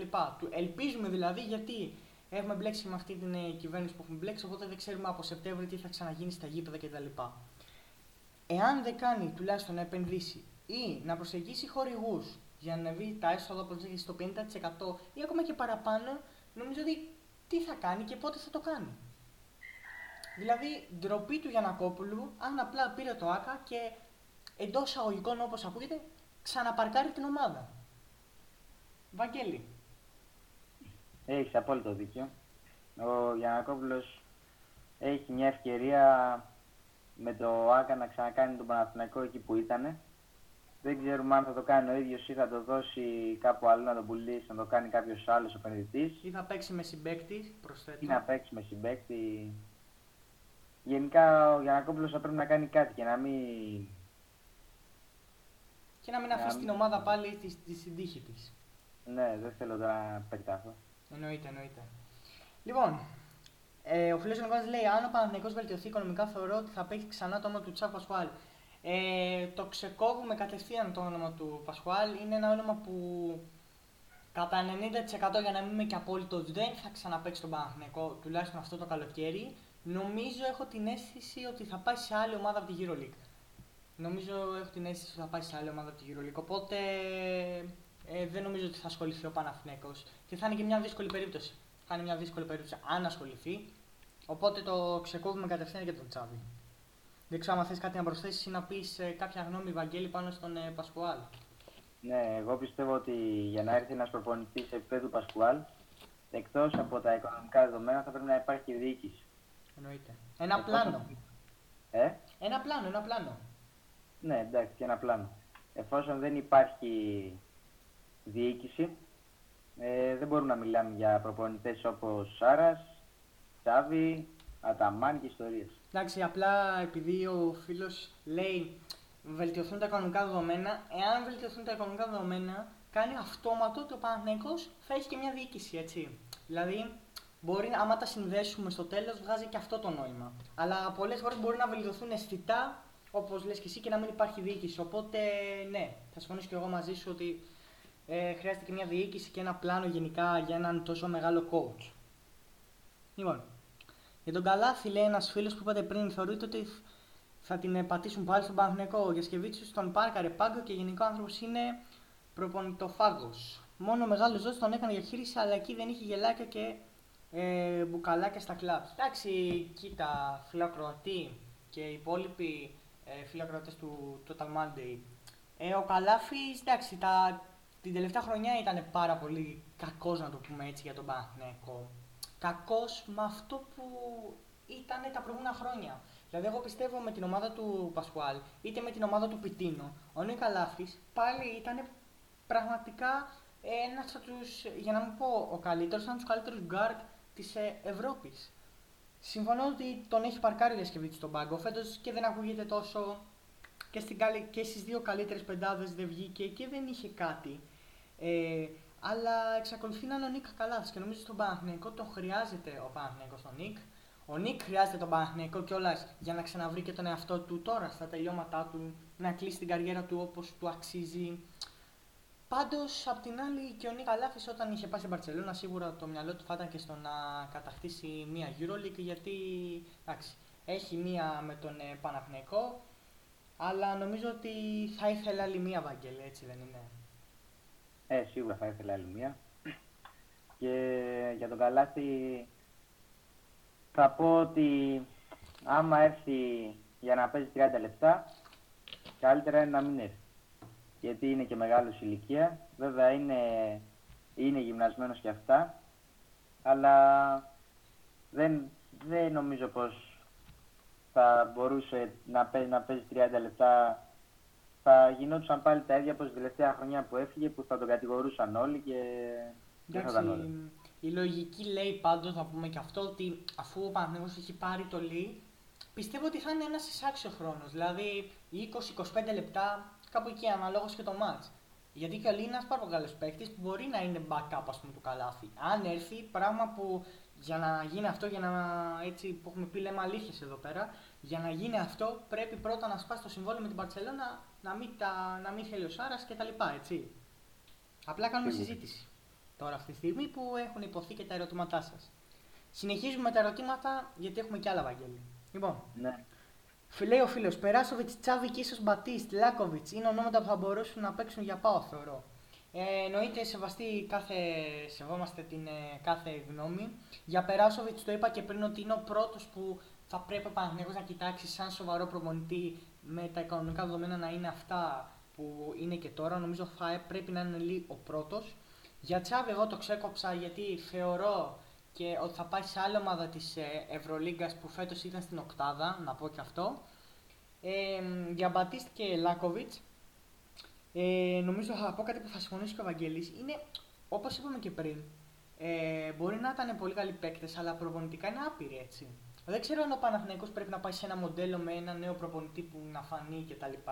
Σίγουρα για τον Παναθηναϊκό θα είναι πολύ καλές περιπτώσεις όσον αφορά τα ονόματα και ξέρουμε όλοι τους ε, λόγους, αλλά προπονητικά δεν θα είναι λίγο άπειροι. Δεν ξέρω, Βαγγέλη, ποια είναι η άποψή ναι, σου. Σίγουρα, σίγουρα δεν έχω την εμπειρία και ο Παναθηναϊκός μπορεί να τους κάψει εισαγωγικά τέτοιους προπονητές. Εννοείται. Γιατί αν δεν πάει κάτι καλά στον Παναθηναϊκό ας πούμε, με τον Μπατίστ, μετά άντε τώρα να εμπιστευτεί άλλη ομάδα τον ε, Μπατίστ που είναι προπονητικά άπειρος. Δεν είναι ας πούμε ότι έρχεται ο Τσάβο Πασχουάλ, δεν του πάει καλά αυτή η χρονιά στον Παναθηναϊκό και μετά δεν γίνεται να μην τον ξαναπροσεγγίσει καμία ομάδα. Είναι ο Τσάβο Πασχουάλ, ξέρουμε όλοι τι έχει καταφέρει. Έτσι δεν είναι. Ε, βέβαια. Λοιπόν, Μακάμπι λογικά ο Τσάβι όπως έχει γραφτεί. Έτσι έχει γραφτεί, οπότε θα περιμένουμε τώρα ε, να δούμε τι θα γίνει. Αλλά πάντως Μακάμπι είναι το πρώτο όνομα. Λοιπόν, Γρηγόρης. Τα έσοδα του ΆΚΑ ξεκινάνε από αυτή τη χρονιά ή την επόμενη. Μεταγραφή Λίκα. Καθαρά αμυντική μεταγραφή Πεδουλάκη χωρίς έγκριση κάποιο προπονητή για τη νέα χρονιά. Μήπως σημαίνει σε ρέλης του χρόνου. Νωρίς είναι ακόμα συζήτηση να γίνεται. Εννοείται, φίλε Γρηγόρη, πάντα γίνεται συζήτηση και ειδικά εδώ στο Total Monday που λαμβάνουμε όλες τις απόψεις κτλ. Ε, να ξεκινήσω από το τέλος. Ο, όπως είπαμε και πριν, ο Σερέλης είναι μια πιθανή λύση για του χρόνου. Έτσι. Είναι πιθανή λύση για του χρόνου, οπότε ε, θα δούμε τώρα τι θα γίνει. Πρώτα όμως θα τελειώσουν οι τελικοί και μετά θα αποφασιστεί ποιος θα είναι ο προπονητής. Είτε ο Βόβορας, είτε ο Σερέλης, είτε ε, κάποιος άλλος, Περάσοβιτς κτλ. και να πάμε. Ε, η μεταγραφή Λί, είπαμε και στην αρχή του Total Mondays της εκπομπής ότι ναι, ε, ο Παναθηναϊκός τον απέκτησε γιατί παίζει πάρα πολύ καλή άμυνα και είναι εντυπωσιασμένοι οι άνθρωποι του Παναθηναϊκού και ο Αργύρης Κροδουλάκης εννοείται που τον ε, βρήκε, ε, που τον πρότεινε ουσιαστικά, ε, από την φοβερή άμυνα που έπαιζε πάνω στο Σλούκα ε, στο, στα playoff της Ευρωλίγκας. Και θέλει ο Παναθηναϊκός να χτυπήσει τον Ολυμπιακό του χρόνου και, νο, και αυτό προσπαθεί να κάνει σιγά σιγά αφού ε, ένταξε τον ε, στο ρόστερ του. Ε, ενώ και η τελευταία ερώτηση, η πρώτη ουσιαστικά που έχεις κάνει, για τα έσοδα του ΆΚΑ ξεκινάνε εννοείται από αυτή τη χρονιά. Ε, μέσα στον, ε, στο καλοκαίρι θα γίνουν και κάποια πράγματα στο ΆΚΑ, κάποιες ανακαινήσεις, κάποια διά, διάφορα πράγματα, οπότε τα έσοδα ξεκινάνε από αυτή τη χρονιά κανονικά. Ε, αν όμως να πούμε γιατί εδώ μπερδεύτηκα Βαγγέλη. Αν ο φίλος εννοεί από αυτή τη χρονιά που έχουμε τώρα, την τρέχουσα, την τρέχουσα, όχι, δεν ξεκινάει. Ξεκινάει από το καλοκαίρι και μετά, έτσι. Γιατί εδώ δεν πολύ καταλαβαίνω τι εννοεί. Αν εννοεί από αυτή τη χρονιά που είμαστε τώρα την τρέχουσα ή ουσιαστικά την επόμενη που θα έχει επίσημα από πάνω στο ΑΚΑ. Πάντως, μάλλον την επόμενη. Μάλλον την επόμενη, ωραία την, ε, από το καλοκαίρι και μετά όλα τα έσοδα θα πηγαίνουν στον Παναγενικό. Τώρα όχι. Τώρα δεν είναι. Είναι από την επόμενη χρονιά. Βαγγέλα, έχεις να προσθέσεις κάτι πάνω σε αυτά τα τρία ερωτήματα; Για παιδουλάκι, Λί. Ε, ε, να γενικά την άποψή μου για το Λί ότι είμαι, έμεινα έκπληκτος που τον έκλεισε ο Παναθηναϊκός γιατί δεν περίμενα η αλήθεια να στον Παναθηναϊκός. Εφόσον τον πίεζε και Μονακό, πιστεύω πως θα τα βρίσκαν εκεί πέρα το συμβόλαιο για αυτά. Ε, μ' αρέσει πάρα πολύ σαν κίνηση του Παναθηναϊκού, διότι όπως πες και εσύ ήταν ένας παίχτης που παίζει πολύ καλή άμυνα πάνω στο Λούκα και ήταν ε, ένας παράγοντας για την Μονακό που έφτασε ως τα play-off και έκανε και πολύ καλή, και πολύ καλή σειρά στα play-off που, όταν, που αυτό αποδείχθηκε όταν βγήκε με 5 φάουλ στο τέλος του Ολυμπιακός Μονακό η Μονακό ουσιαστικά κατέρευσε. Ήταν ένας παίκτης που ένωνε την άμυνα και την επίθεση. Θα συμφωνήσω πάρα πολύ. Θα συμφωνήσω και είχε βρει και τη χημεία εννοείται μέσα από γενικά όλη την ομάδα. Γενικά ο Λίστη Μονακό είχε ένα διαφορετικό ρόλο από αυτό θα έχει στον Παναγενικό. Γιατί πολύ όπως είπε και ο Βαγγέλης, ε, είχε βρει την άμυνα, ε, την επίθεση μέσα από την άμυνα, την έδαινε γενικά όλα αυτά. Ε, ο Λί περισσότερο ήταν αμυντικός στην ε, Μονακό. Τώρα στον Παναθηναϊκό θα έρθει και για την επίθεση. Θα προσπαθήσει να πάρει παραπάνω ευκαιρίες. Εξάλλου γι' αυτό έρχεται κιόλας. Και γενικά ο Λίο όταν έχει δίπλα του ένα Mike James δεν νομίζω ότι θέλει τόσο πολύ για να σκοράρει παρά να δημιουργήσει έτσι. Και είναι γενικά ένας παίκτης που δημιουργεί και αποδείχθηκε αυτή τη σεζόν που είχε 5 assist μεσόωρο mm-hmm. και την προηγούμενη στο πρωτάθλημα της Γαλλίας είχε 8 assist μεσόωρο. Δηλαδή... Αυτό ο Παναθηναϊκός είχε τα δύο από εποχή Νίκ να πούμε. Ναι, αυτό ακριβώς. Το εποχές είναι καλάθι. Οπότε καταλαβαίνετε τη σημασία της μεταγραφής αυτή. Λοιπόν, ο Καλάθι είναι guard που λειτουργεί πολύ καλύτερα στα πρώτα 8 δευτερόλεπτα και γενικά στο transition. Ο Σάρας αρέσκεται στο set παιχνίδι, άρα είναι εν μέρει φυσιολογική η παραγωνισή του. Εντάξει, θα συμφωνήσω, φίλε Νικόλα, εντάξει. Σίγουρα, απλά όλα αυτά τα λέμε τώρα, ξέρετε γιατί τα λέμε, γιατί Ο Καλάθι εδώ ε, είχαμε συνηθίσει να παίζει 38 λεπτά και έχει πάει στην Παρσελώνα με το μισό και αν χρόνος συμμετοχής. Νομίζω έτσι δεν είναι Ευαγγέλιο. Όταν έχεις συνηθίσει να παίζει 38 και ξαφνικά το βλέπεις για 20-25, παραξενεύεσαι, λες γιατί κάνει κάτι λάθος. Αλλά δεν είναι έτσι. Συν, συν να πούμε ότι στην Παρσελόνα υπάρχουν άλλοι 5 πεκταράδε. Λέω εγώ τώρα έτσι. Ναι, καλά τα λες. Οπότε είναι αυτό, είναι αυτό ότι μας παραξενεύει γιατί δεν παίζει. Ιδάλλου νομίζω ότι δεν θα μας παραξενεύαινε τόσο αν και στον Παναθηναϊκό δεν έπαιζε αυτά τα 38, τα 40 λεπτά. Δεν νομίζω. Oh, λοιπόν, καλά τα κατάφερε λέει ένας φίλος. Μωρέ παιδιά, τώρα σοβαρά ο Νίκ είναι απαράδεκτο. Εντάξει, κοίτα, ο Νίκ έχει κάνει και πάρα πολύ καλές χρονιές και νομίζω όσον αφορά τον Παναθηναϊκό τον είχε σώσει πάρα πολλές φορές. Εκτός από την τελευταία χρονιά που ήταν ίσως λίγο καταστροφική για τον ε, Νίκ Αλάθ, νομίζω ότι τον έσωσε πάρα πολλές φορές τα προηγούμενα χρόνια. Είτε επί ο Μπράντοβιτς, είτε επί, ε, επί, επί Τσάβη, είτε επί Πιτίνο, είτε και, και πιο πριν. Αλλά νομίζω ότι, νομίζω ότι ήταν ε, καθοριστικός. Τώρα στην Παρσελόνη είναι λογικό να παίρνει λιγότερε πρωτοβουλίες. Ενώ στη συνέχεια, πριν πεις και εσύ, Βαγγέλη, αν και έχουμε εξηγήσει τον καλά, απλά έτσι όπως πάντα συζήτηση κάνουμε. Ε, ναι. Καλά, ο Σάρας λέει τον έστειλε να ξέρετε. Εντάξει, αν ε, τον έχει διώξει από την ομάδα, σίγουρα ο Παναθηναϊκός θα, θα μπορέσει να, να τον προσεγγίσει λίγο, να δει τι ζητάει και ο ίδιος, να δει λίγο και ο Καλάθης ποια είναι η θέλησή του. Ε, από εκεί και πέρα, δεν ξέρω, μετά ίσως ε, βρεθεί σε κάποια φενέρ θα πω εγώ. Ναι, μπορεί. Πιθανό. Είναι πολύ πιθανό αυτό γιατί θα όλες οι ομάδες που και φενέρ πιστεύω θα φτιάξει πολύ καλύτερο ρόστερ. Ναι, ειδικά με Μητρούδης στο πάγκο. Mm-hmm. Ενώ πιστεύω, ας πούμε, ομάδες σαν την Bayern θα μείνουν εκεί που είναι στις ε, θέσεις. Ας πούμε, 8η, 10η, εκεί θα παίξει. Ενώ η Φενέρ πιστεύω θα ανέβει πάρα πολύ. Ίσως ε, με τον ε, Δημήτρη Τούδη, όπως είπες και εσύ, Βαγγέλη, που θα πάει και ο Στέφανος Δέδας, νομίζω ότι ίσως κιόλας ε, να φτιάξει κάτι πολύ καλό. Και σίγουρα ο Δημήτρης Τούδης θα ήθελε κάποιον Έλληνα στην ομάδα. Ναι, πιθανόν, πολύ πιθανόν. Ναι. Θα δούμε τώρα. Καλοκαίρι μεταγραφικό και καυτό έχουμε. Το έχουμε πει από την αρχή. Λοιπόν, ο φίλος ο Νικόλας ε, λέει από πρώτη εβδόμου πιο συγκεκριμένο όπως λένε οι συμβάσεις. Ναι, το είχαμε πει και στην έκτακτη εκπομπή, αν θυμάμαι καλά, Βαγγέλη, ότι από 1η ναι. Ιουλίου θα αρχίσουν οι συμβάσεις και θα γίνει το επίσημο. Οπότε από μέσα από το καλοκαίρι, από τότε ο Παναθηναϊκός θα αρχίζει ό,τι έσοδα παίρνει από το ΆΚΑ να είναι δικά του. Είτε συναυλίες κτλ. Είτε μεγάλη event. Στο μπασκετικό πάντα. Λοιπόν, λέει ο φίλο ο Γρηγόρης, είναι μια μεγάλη ερώτηση, οπότε πρέπει να την απαντάμε με υποερωτήματα, Βαγγέλη.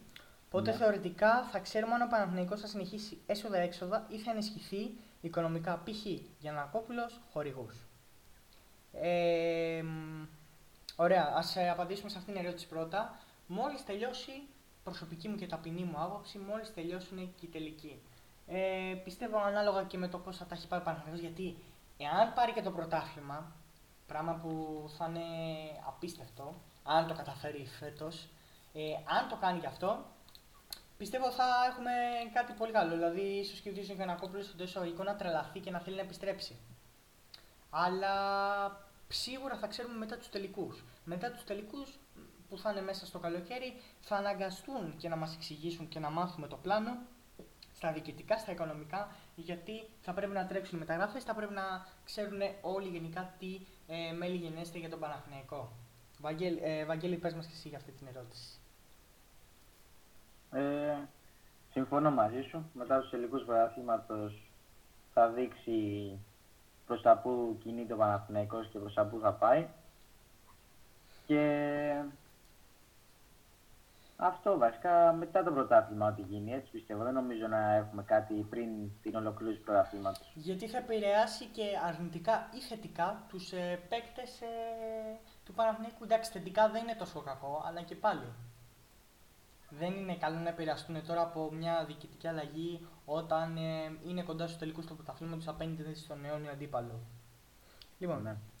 ε, μια μεταγραφή σαν ε, τον Λι, που ο παίκτη έκανε τρομερά playoff και πολλές ομάδες θα τον ήθελαν εκτός ε, από το χρόνο που του εγγυήθηκαν σχέση με τον Μονακό είναι παίκτης που μπορεί να απαιτήσει εγγύηση για το πλάνο της ομάδας. Εννοείται. Εννοείται, ειδικά ε, εάν τελικά ο Παναγενικό δεν πάει με βασικό αλλά ε, θα είναι πολύ σημαντικό στο πλάνο. Ακόμα και να πάει όμως, πάλι θα είναι σημαντικό στο πλάνο. Νομίζω ότι κάθε προπονητής θέλει να παίκτη σαν τον ε, Πάρι Λί. Και δεν το λέμε ούτε για να κάνουμε προπαγάνδα, να πούμε και να σας πασάρουμε ότι ο Λί, ας πούμε, είναι ε, ο καλύτερος παίκτης και έρχεται τώρα στον Παναθηναϊκό και θα κάνει τη διαφορά. Θα κάνει τη διαφορά, ναι, γιατί είναι καθαρό γκαρντ που ο Παναθηναϊκό έχει να δει πάρα πολύ καιρό και δεν λέμε για αστείες περιπτώσεις και συγχωρέστε με για την έκφραση όπως Πέρι, Φέρε κτλ.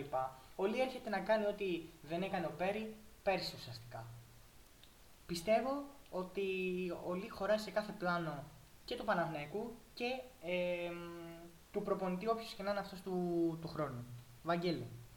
Σίγουρα είναι εγγύηση για το πλάνο της ομάδας, διότι είναι πρώτος στην άμυνα, είναι πολύ καλός στην άμυνα, έχει ένα αξιόπιστο σουτ και είναι πάρα πολύ καλός στην assist. Οπότε είναι ένας άνθρωπος που μέσα στο γήπεδο θα σου κάνει βασικά πράγματα που δεν τα έχεις από άλλους παίκτες. Που το να παίζεις άμυνα, να δίνεις assist και να βάζεις πόντους, δεν είναι τόσο εύκολο να το βρεις όπως είδαμε και από περιπτώσεις Πέρι Φέρελ. Είναι, είναι ένας παίκτης που έπαιξε στην Ευρωλίγκα, ξέρει την, ξέρει την Ευρωλίγκα, ξέρει τον Παναθηναϊκό. Πρώτη χρονιά με τη Μονακό στην Ευρωλίγκα. Ναι. Και πιστεύω πως και να μην πάει και να πάει ως πρώτο άσος και μετά να μείνει ένας Σίβα, ας πούμε... Ή μια μεταγραφή με λιγότερα λεφτά. Ή μια μεταγραφή με λιγότερα λεφτά, πιστεύω πως θα βοηθήσει πάρα πολύ το πλάνο. Γιατί είναι ένας παίκτης που τα κάνει όλα εισαγωγικά. Συμφωνώ και εγώ ε, πάρα πολύ. Λοιπόν, και απόλυτα εννοείται. Ελπίζουμε να σε καλύψαμε, φίλε Γρηγόρη. Λέει ο Χρήσο Νικόλας. Όλη μέρα διάβασμα για την εξεταστική. Έχει γίνει κουδούνι το κεφάλι μου και ξέχασα ε, τον ιδανικότερο για τον πάγκο του Παναθηναϊκού και ακούει το όνομα Τρινκέρι. Με διαφορά καλύτερη λύση. Καταρχάς, καλή επιτυχία, φίλε, στην εξεταστική. Εύχομαι ότι καλύτερο. Καλή επιτυχία. Επίσης για τον Τρικέρι δεν νομίζω, όχι, δεν νομίζω. Εάν ε, φύγει από την ε, Bayern δεν νομίζω να. Θα είναι πολύ δύσκολη περίπτωση. Δηλαδή, εκεί μιλάμε να αλλάξει κάτι οικονομικά. Αν αλλάξει, το συζητάμε λίγο. Αν δεν αλλάξει, δεν νομίζω. Θα πάει αλλού ο Τρινκέρι. Θα πάει αλλού. Ε, κάπου που του ταιριάζει ίσως και προς Ισπανία, θα δούμε τώρα. Βαγγέλη Τρινκέρι πάντως καλή λύση, αλλά με το τωρινό δεδομένο δεν γίνεται. Θα είναι γενικά η καλύτερη λύση για, ένα, για μια ομάδα η οποία έχει χαμηλό budget, όπως ο Παναθηναίκος, αλλά έχει διοίκηση. Ναι. Ο Παναθηναίκος δεν έχει διοίκηση και δεν μπορεί να κλείσει ένα τέτοιο είδους προπονητή. Συμφωνώ. Είναι απλό το πράγμα. Συμφωνώ. Λοιπόν, ποιοι παίκτες από EuroLeague θα μείνουν ελεύθεροι και ποιους πιστεύω ότι μπορούσαν να χτυπήσουν οι ελληνικές ομάδες; Πολύ ενδιαφέρον ερώτηση αυτή και νομίζω ότι αξίζει κιόλας, ε, Βαγγέλη, να μας ε, πούνε και ε, οι φίλοι ακροατές ποιοι παίχτες θα θέλανε ας πούμε στην, ε, στο ρόστερ της ομάδας, είτε ήταν ε, ε, Παναθηναϊκός είτε Ολυμπιακός. Τώρα για τις άλλες ομάδες εννοείται λίγο δύσκολο από EuroLeague. Λοιπόν, να δούμε ποιοι μένουν ελεύθεροι. Τα έχω και μπροστά μου Βαγγέλη και να λέμε σιγά σιγά. Λοιπόν, Mike James, Shane Larkin, Brayton Davis, Sergio Rodriguez, Malcolm Delaney, ο Clyburn, ο Hilliard, ο Ντεκολό, ο Vesely, ο Baldwin, ο Dorsey, ο Κόμπο, ο Bacon, ο Hall, ο John Brown, ο Κάναν και ο Derek Williams. Παίκτες οι οποίοι πιστεύω, Βαγγέλη, ότι μπορούν να ταιριάξουν στις, ε, που ρωτάει ο φίλος όλες τις ελληνικές ομάδες, έτσι. Στο να ταιριάξουν. Ναι. Δηλαδή είναι παίκτες οι οποίοι νομίζω ότι και θα χρειάζονται κιόλας. Τώρα, όσον αφορά θα μπορούσαν να χτυπήσουν οι ελληνικές ομάδες, επειδή μιλάμε με ρεαλιστικά ποσά τώρα εδώ πέρα, ε, νομίζω, επειδή και κάποιοι ακούγονται ότι θα πάνε αλλού, όπως ο Ντέβις στην ε, Αρμάνι, ο Ροντρίγκη στη Ρεάλ, οπότε ο Βέσελη συζητάει λένε με Μπαρτσελώνα, ε, οπότε θα δούμε. Παρ' όλα αυτά εγώ πιστεύω για τον Παναθηναϊκό να πούμε ότι θα μπορούσε να χτυπήσει τον Derek Williams, μια περίπτωση στο 4 που πονάει και πρέπει να το κάνει ο Παναθηναϊκός, μια υπέρβαση. Ουσιαστικά, αν διώξει ο Κάρο και Evans, μπορεί να πάρει με αυτά τα λεφτά και θα του μείνουν όλα στον Derek. Βαγγέλη, δεν ξέρω αν μας συμφωνεί για τον Τέρι. Συμφωνώ, είναι πολύ καλή επιλογή. Θα πω αυτόν για τον Παναθηναϊκό και άλλον έναν, τον Wade Baldwin. Βέβαια εκεί είναι όμως ε, αν θα αποκτήσει βασικό άσο, γιατί ο Baldwin είναι ένας πάρα πολύ άσος. Εντάξει, να μην κρυβόμαστε, είναι σίγουρα καλύτερος από το Lee ε, και ειδικά στο σκοράρισμα και θα μπορούσε να είναι μια πιθανή περίπτωση αναλόγως αν ο Παναθηναϊκός θέλει να πάρει βασικό άσο. Αν όχι, από εκεί και πέρα νομίζω ότι για τα δεδομένα του Παναθηναϊκού μέσα σε αυτούς τους παίκτες είναι άντε λίγο κόμπο, αν και νομίζω ότι θα το δούμε σε μια άλλη ομάδα τον Οκόμπο, αν δεν ανανεώσει τελικά με την ε, Ασβέλ. Και για τον Οκόμπο ξανά πρέπει να διώξει η Νέντοβιτς ή Μέικον. Και να πω και για τον Ολυμπιακό και μετά μας πεις και εσύ, Βαγγέλη, ποιους παίκτες θεωρείς. Για τον Ολυμπιακό σίγουρα ο Μαλκόμ Ντιλένι θα ήταν μια περίπτωση που νομίζω ότι καταρχάς μόνο και μόνο που έχουν συνεργαστεί ξανά με τον Γιώργο τον Μπαρτζόκα. Ο Γιώργος τον Μπαρτζόκα θα τον ήθελε στην ομάδα. Οπότε νομίζω ρεαλιστική περίπτωση ναι είναι. Για τα δεδομένα του Ολυμπιακού ναι. Απλά το θέμα είναι ότι θα έπρεπε κάποιος να αποχωρήσει. Ίσως επειδή λένε ότι μπορεί να προχωρήσει ο Ντόρσεϊ, αν ο Ντιλένι ερχόταν για το 2, εντάξει. Παίζει και στο 2, μας κάνει πιο πολύ άσος, αλλά παίζει και στο 2. Από εκεί πέρα για τον ε, Ολυμπιακό δεν νομίζω ότι μπορεί να χρειαζόταν έναν Τζον Μπράουν και ο Παναθηναϊκός και αυτόν, αλλά έβαλα τον Ντέρικ για τον Παναθηναϊκό, οπότε θα έβαζα και έναν Τζον Μπράουν για να βοηθήσει. Από εκεί και πέρα Ντέιβις και Βέσελ γιατί θα χρειαζόταν και ένα πεντάρι πίσω από τον Φολ ή μπροστά από τον ε, Φολ, ε, είναι δύσκολο. Αυτή είναι η άποψή μου. Τώρα για ονόματα όπως Mike James και Larkin, ε, Κλαμπέρν και τα λοιπά, νομίζω είναι δύσκολο οι ελληνικές ομάδες να χτυπήσουν. Βαγγέλη, εσύ τι λες; Ε, θα αρχίσω πρώτα για τον παναθηναικο mm και θα πω σίγουρα Derek Williams. Είναι, όπως είπες, παίκτης το 4 που πονάει ο Παναθηναϊκός αυτή τη στιγμή. Νοείται. Σίγουρα Wade Baldwin που ακούστηκε και πέρσι είναι μια επιλογή. Mm-hmm. Και Έχει και ακόμα... ο Νταρούν Χίλιαρ και ο Χίλιαρ Ναι. αντί Νέντοβιτς. Βέβαια παίρνει παραπάνω λεφτά τον Νέντοβιτς. Εντάξει, αυτό θα δούμε τώρα πώς. Ε, και ο Χίλερ προέρχεται από εντάξει, καλούτσικη σεζόν, αλλά αν έχει μείνει ελεύθερος και τον προσεγγίσει ο Παναθηναϊκός καλύτερα, Ναι. Ε, αυτά για τον Παναθηναϊκό. Για τον Ολυμπιακό σίγουρα θα έλεγα τον Χίλιαρ μμμ, που είναι στη θέση του Ντόρσεϊ ε, σκορ, είναι, που σκοράρει συνεχώς. Και για πίσω από το Φαλ, ένα πεντάρι, Τζον Μπράουν, ναι. κάτι τέτοιο. που παίζει και στο 4, θα είναι καλή η επιλογή, ναι. Πολύ σωστά. Πολύ σωστή η επιλογή. Λοιπόν, Ε, αυτά. άρα αυτοί μένουν ναι. και ελεύθεροι και είναι πολύ καλές επιλογές όλες και για τις άλλες ομάδες της EuroLeague, έτσι δηλαδή θα γίνει χαμός.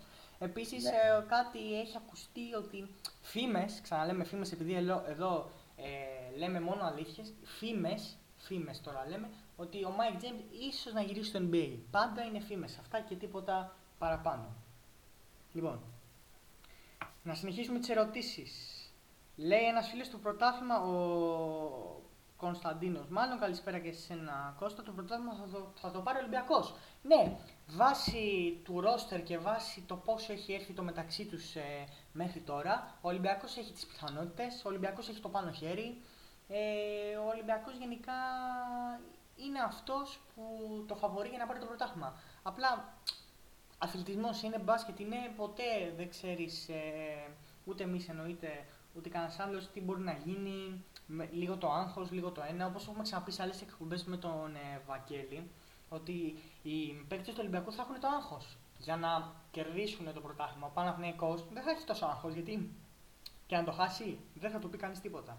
Αυτή είναι η διαφορά. Ενώ το Ολυμπια... ο... οι παίκτες του Ολυμπιακού θέλουν οπωσδήποτε. Ειδικά τώρα που δεν έκαναν κάτι με τον τίτλο της ε, EuroLeague.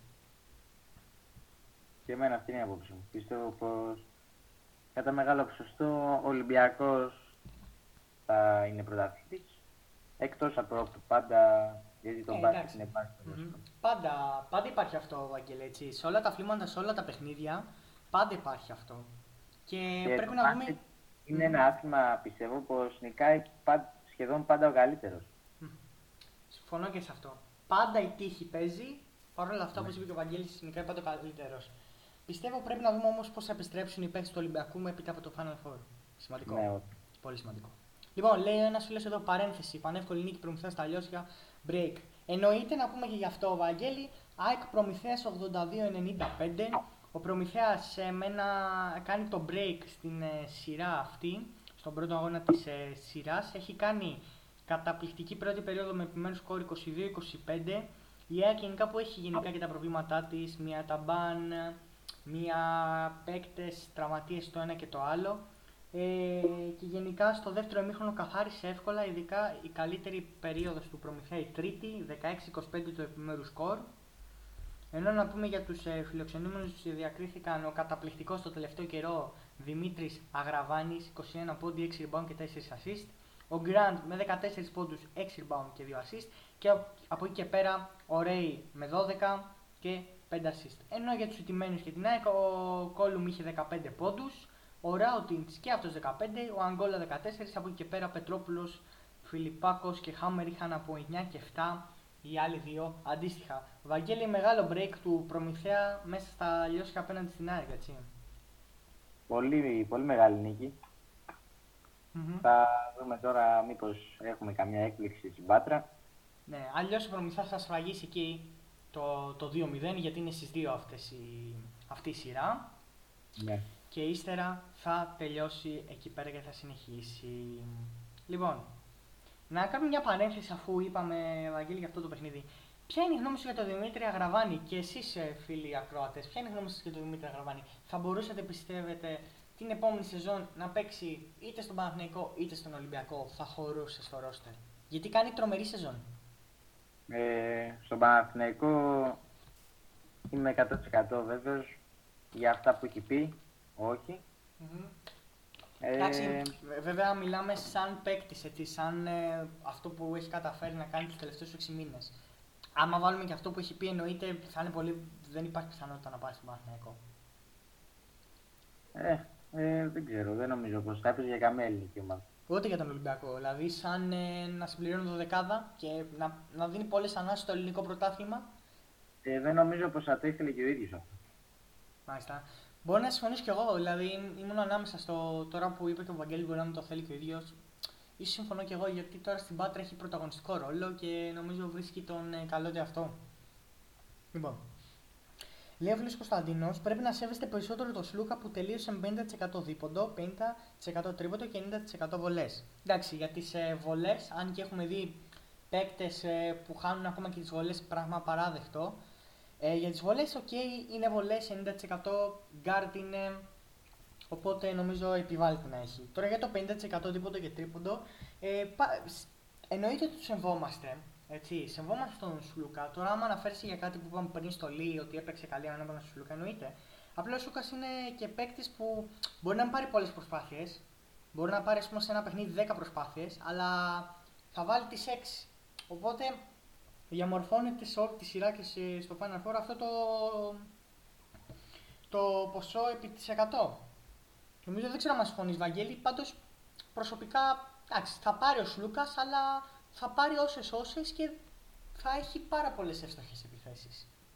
Ναι, και εγώ αυτό πιστεύω, ότι παίρνει, ξέρει πότε να πάρει την επίθεση, δεν επιδιώκει τίποτα και δεν υπερβάλλει. Αυτό είναι πολύ σημαντικό για να παίξει, διότι ναι, σημαίνει ότι έχει αυτογνωσία. Συμφωνώ πάρα πολύ σε αυτό που είπες στο τελευταίο. Νομίζω ότι αυτό πρέπει να το υπογραμμίσουμε ότι δεν υπερβάλλει ποτέ ο Σλούκας. Συμφωνώ πάρα πολύ. Ενώ συνεχίζει ο ίδιος ο φίλος και λέει: Τον Σλούκα δεν τον δυσκόλεψε όλοι, αλλά ο Χολ που ήταν από πίσω. Ε, τώρα εντάξει, μην τα λέμε όπως θέλουμε. Νομίζω ότι ο Χολ σίγουρα θα, δυσκο... θα έβαλε το λιθαράκι του κι αλλά ο Λί ήταν ο κύριος που δεν άφηνε τον ε, Σλούκα να μπορέσει να πασάρει, να δημιουργήσει, να σουτάρει. Από την ώρα που βγήκε ο Σλούκας έκανε πάρα πολλά πράγματα στο παρκέ. Ο Λί νομίζω έπαιζε και σκληρή άμυνα πάνω του, γι' αυτό φορτώθηκε και με πέντε φάουλ. Δηλαδή τώρα, εντάξει. Ε, άμα δεν τον δυσκόλεψε και ο Λί και τον δυσκόλεψε μόνο ο Χολ, θα μιλάγαμε για άλλο τώρα. Δεν θα ήταν έτσι ο Σλούκας. Και αυτό φάνηκε και μετά, αφού βγήκε ο Λί. Αφού βγήκε ο Λί, ο Χολ που ήταν, δεν τον δυσκόλεψε τόσο. Νομίζω ότι εδώ θα διαφωνήσω. Δεν ξέρω, Βαγγέλη. Και εγώ, και εγώ το ίδιο. Γιατί όταν βγήκε, όπως είπες και εσύ, κατέρευσε η Μονάκο. Λέει σε τι υστερεί οικονομικά ο Παναθηναϊκός ο φίλος ο Γρηγόρης. Επίσης, μια παρένθεση εννοείται, συμφωνώ και εγώ, Βαγγέλη, με αυτό που είπες. Ε, σε τι υστερεί οικονομικά ο Παναθηναϊκός χωρίς COVID ε, και με ο ΆΚΑ δικό του για να φτάσει το αγωνιστικό ρόστερ οικονομικά του Ολυμπιακού. Έχουν ρίξει τόσα λεφτά οι Αγγελόπουλοι που κάνουν διαφορά. Θα, πούμε, θα πω βασικά ένα πράγμα για τους Αγγελόπουλους που πρέπει όλοι να το σκεφτούν. Και μετά θα, θα πούμε και το άλλο που έχει υποθεί, πιστεύω, θα συμφωνήσει και ο Βαγγέλης. Α πω πρώτα για, τον, ε, για τους Αγγελόπουλους. Είναι ότι, να σου πω κάτι, φίλε Γρηγόρη και στους φιλοκρατέ του Total Monday, όταν ε, η ομάδα, ας πούμε, παίζει για δύο χρόνια στην Α2 και το μόνο που έχει να κάνει ο Ολυμπιακός είναι να επενδύσει κάτι για τη EuroLeague και οι μισθοί θα είναι λιγότεροι και τότε που ήταν στην Α2 η ομάδα του Ολυμπιακού δεν είχε και τους πεκταράδες, δεν έκανε και κάποια διάκριση. Η μία χρονιά σταμάτησε λόγω COVID, η άλλη βγήκε εκτός οχτάδας, όπως βγήκε και ο Παναθηναϊκός. Νομίζω ότι είναι λογικό, πώς να σου το πω, ότι δεν θα σου πω ακριβώς ότι άφησε κάποια λεφτά στην άκρη, αλλά είναι λογικό όταν δεν επενδύεις τόσο πολύ για δύο χρόνια, μετά να σου έχουν έρθει μαζεμένα. Και μην ξεχνάμε, οι Αγγελόπουλοι έχουν και αυτοί πολλές επιχειρήσεις και από τον πατέρα τους και τα λοιπά από πίσω. Δεν είναι μόνο το θέμα ότι έφτιαξε τόσο μεγάλο budget ο Ολυμπιακός, ότι έχουν ρίξει τόσα λεφτά οι Αγγελόπουλοι. Είναι το θέμα ότι η ομάδα έδεσε. Έδεσε. Οι Έλληνες έδεσαν, οι ξένοι τουλάχιστον οι περισσότεροι έδεσαν και έτσι βγήκε αυτό το σύνολο που έκανε τον Ολυμπιακό να είναι μία από τις καλύτερες ομάδες της Ευρώπης φέτος. Βαγγέλη. Ό, όσο επίσης να, να προσθέσω σε τι υστερεί οικονομικά ο Παναθηναϊκός χωρίς COVID, το είπαμε και πριν, ότι τι υστερεί δεν έχει διοίκηση που να βάζει τα λεφτά. Το ΆΚΑ μπορεί να είναι δικό του, απλά Εντάξει, okay, θα παίρνει κάποια έσοδα παραπάνω, αλλά δεν, μην φανταστείτε και κάτι τρελό. Αν δεν είναι ένας άνθρωπος από πίσω να τρέξει 5-10 πράγματα. Και τώρα μιλάμε για τον Γιανακόπουλο εννοείται να τρέξει 5-10 πράγματα, να επενδύσει άλλα 5-10 πράγματα και να φτιάξει αυτή, αυτό το σύνολο που θα λέγεται ομάδα, ομάδα, τότε όχι, δεν μπορεί να φτάσει τον Ολυμπιακό σε ανταγωνιστικό ρόστερ με τα οικονομικά του Ολυμπιακού. Όχι, δεν γίνεται αυτό. Βαγγέλη. Ε, συμφωνώ μαζί σου στο θέμα των Αγγελόπουλων. Mm-hmm. Φτιάχνει και ένα πολύ καλό ρόστερ ένα πολύ καλό πλάνο, το οποίο βγήκε και μέσα στο γήπεδο και αποτυπώθηκε μέσα στο γήπεδο. Mm-hmm. Ήταν απίστευτο πως σε μια χρονιά έβεσαν οι παίχτες, όπως Γόκα, Ντόρσεϊ και τα λοιπά, τόσο γρήγορα με την ομάδα και έγιναν ομάδα, αυτό που λέμε ομάδα. Ναι, ναι, συμφωνώ. Ε, αυτά. Συμφωνώ και εγώ απόλυτα, όπως είπε και ο Βαγγέλης ε, το πιο σημαντικό είναι να δέσει η ομάδα από τη στιγμή που δένει όλα τα άλλα είναι εύκολα. Ε, το λέμε γιατί το έχουμε δει πάρα πολλές φορές. Το έχουμε δει πάρα πολλές φορές. Είτε με μια ομάδα του Παναθηναϊκού παλιά, είτε του Ολυμπιακού ακόμα πιο παλιά κτλ. Λοιπόν, συνεχίζουμε. Ε, μάλλον ο φίλος Κωνσταντίνος ε, απαντάει στο φίλο του Γρηγόρη ότι είναι 3 εκατομμύρια διαφορά το ρόστερ. Μάλλον αυτό λέει. Και άλλος ένας φίλος καλησπέρα για σένα. Λόντμπεργκ, πώς σου φαίνεται για Παναθηναϊκό, εφικτό. Δεν νομίζω. Δεν νομίζω. Προσωπική μου άποψη είναι όχι. Είναι πάρα πολύ δύσκολη περίπτωση.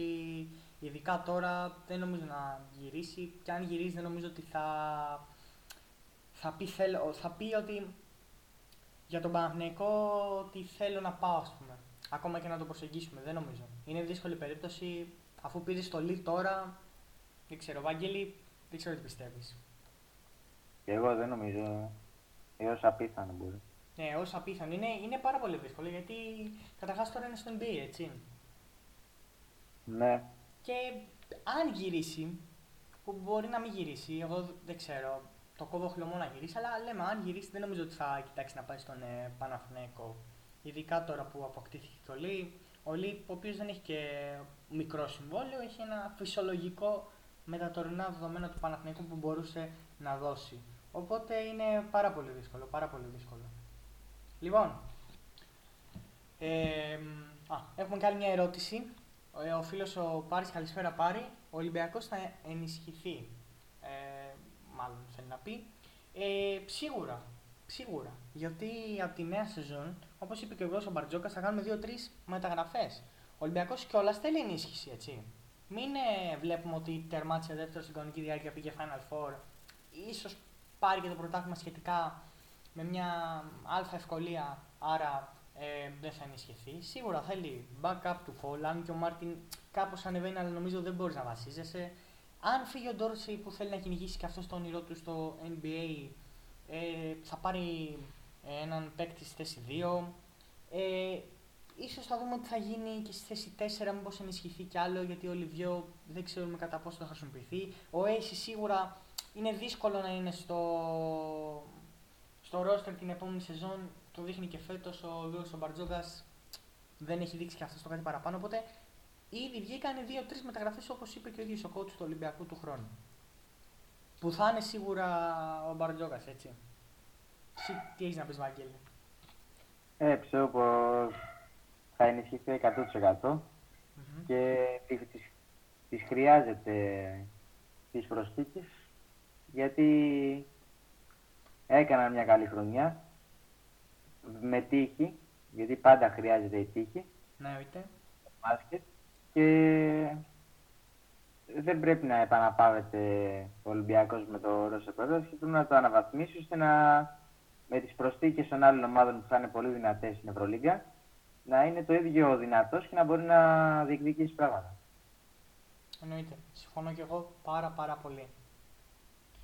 Ε, λοιπόν, έχουμε και άλλη μια από τον φίλο του Γιάννη. Έρχεται συμφωνία NBA, EuroLeague, FIBA και Netflix που αλλάζει το ευρωπαϊκό μπάσκετ. Αν θέλετε διαβάσετε αυτό το άρθρο, βγήκε πριν λίγο. Ε, εντάξει, θα το μελετήσουμε σίγουρα. Θα γραφτεί και στο totalbasket.gr. Θα το μελετήσουμε μετά την εκπομπή. Τώρα δεν έχουμε τον κατάλληλο χρόνο για να κάτσουμε να διαβάσουμε και να σας πούμε και δύο-τρία πράγματα. Ε, γιατί από ό,τι καταλαβαίνω βγήκε τώρα μόλις. Ε, πάντως θα είναι ενδιαφέρον αυτό να δούμε γιατί NBA, EuroLeague, FIBA και Netflix λίγο περίεργο δεν σας ακούγεται Βαγγέλη. Η αλήθεια είναι το Netflix λίγο στο τέλος. Βέβαια το έχεις εισαγωγικά τώρα δεν ξέρω. Μπορεί να είναι κάτι. δεν ξέρω. Πάντως, άμα φίλε Γιάννη το έχεις διαβάσει εσύ, πες μας δύο πράγματα εδώ πέρα. Ε, Παρ' όλα αυτά το διαβάσουμε κι εμείς και εδώ θα είμαστε είτε στην επόμενη εκπομπή, ξαναλέμε. Και να ξαναπώ να υπενθυμίσω ότι στο άρθρο που έχουμε στην κεντρική του totalbasket.gr για την εκπομπή, κάτω κάτω, κάτω από το live chat, κάτω από, τον, από το ράδιο είναι το Twitter και εμένα και του Βαγγέλη. Μας κάνετε ένα follow, να βλέπετε όλα τα νέα πρώτη του για το total, από το totalbasket.gr και να ενημερώνεστε για μεταγραφές που ανεβάζει και ο Χρήστος Χαρπίδης και εννοείται ε, να κάνετε και αυτόν follow που ανεβάζει όλες τις ευρωπαϊκές μεταγραφές ε, και να ενημερώσετε το πότε θα έχουμε εκπομπή κτλ. Και, και πάντα να ξέρετε ότι και εγώ και ο Βαγγέλης και η υπόλοιπη ομάδα του totalbasket.gr έχουμε ανοιχτά ε, τα DM μας, μπορείτε να επικοινωνήσετε μαζί μας για οτιδήποτε. Λοιπόν. Θα πω κάτι μιας που είδα το, mm-hmm. το κείμενο. Λέει συναντήσεις NBA με Ολυμπιακό και Παναθηναϊκό, μυστικές. Μάλιστα. Το ανακοίνωσε και η ΕΟΚ, το αποκάλυψε, mm-hmm. Ότι βρέθηκε το NBA στα γραφεία της και είναι... Περί τίνου πρόκειται όμως για συνεργασία λίγας, δεν έχω καταλάβει αυτή τη στιγμή, Βαγγελή, για αυτό που έστειλε ο φίλος. Ε, είναι μεγάλο κείμενο. Δεν το έχω διαβάσει όλο. Απλά στάθηκα στον τίτλο. Mm-hmm. Ε, λέει ότι παρέμειναν στην Αθήνα οι άνθρωποι τέλος πάντων του NBA ναι.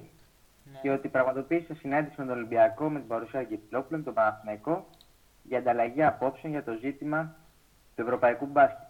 Μάλιστα. Εγώ αντί μια ερώτηση που έχω να κάνω είναι εφόσον πραγματοποίησα συνάντηση οι άνθρωποι του NBA στον Ολυμπιακό με την παρουσία των Αγγελόπουλων, mm-hmm. η συνάντηση με τον Παναθηναϊκό. Ναι. Εννοείς ποιος ήτανε; Βαγγέλη, έχουμε ένα τεχνικό πρόβλημα από ό,τι φαίνεται εδώ πέρα. Θα το βρούμε όμως. Δεν πειράζει. Εδώ είμαστε. Λοιπόν, ναι. είσαι εδώ; Ναι, ναι, εδώ είμαι. Α, είχαμε ένα τεχνικό πρόβλημα, το φτιάξαμε λοιπόν. Άκουσες την ερώτησή μου, ε, Η συνάντηση, λέει, είπες με τον Παναθηναϊκό και μείναμε εκεί, κοπήκαμε. Ε, λέω, εφόσον οι άνθρωποι του Ολυμπιακού mm-hmm. συναντήθηκαν, δηλαδή οι Αγγελόπουλοι, οι Αγγελόπουλοι με τους ανθρώπους του NBA, mm-hmm. ε, ποιος θα συναντήθηκε για να για τον Παναθηναϊκό; Υποθέτω ο κύριος Γιανακόπουλος, ο κύριος Παρθενόπουλος που είναι. Εκεί πέρα. Υποθέτω ο κύριος Παρθενόπουλος θα συμμετείχε. Ναι, αλλά Επίσης- είναι μεγάλο θέμα. Ναι, ναι, να Το- πούμε λίγο γιατί μας λέει παραπάνω πράγματα. Συγγνώμη, σε διακόπτω. Ο φίλος ο Γιάννης λίγο πάνω. Θα πούμε και τις τις υπόλοιπες ερωτήσεις για bacon και κάτι που λέει ο φίλος ο Κωνσταντίνος. Λέει για μια πλατφόρμα τύπου Netflix που θα σου προσφέρει ένα μπουκέτο πρωταθλημάτων NBA, EuroLeague κτλ. Αν φυσικά υπάρξει συμφωνία με το NBA. Αυτό είναι καταπληκτικό, έτσι. Ναι, Ε, όντως. Είναι νομίζω ένα ότι- μπασκετικό κανάλι στην ουσία. Βέβαια, Να- βέβαια. Εννοείται ότι θα χρειαστεί πάλι ο κόσμος να πληρώνει και δεν νομίζω ότι είναι σε κατάσταση να πληρώνει.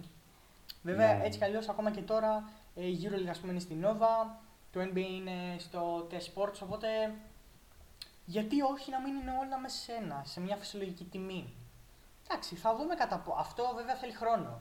Δεν ξέρω αν μπορεί να γίνει μέσα στο καλοκαίρι. Θέλει χρόνο, γιατί πρώτον πρέπει το...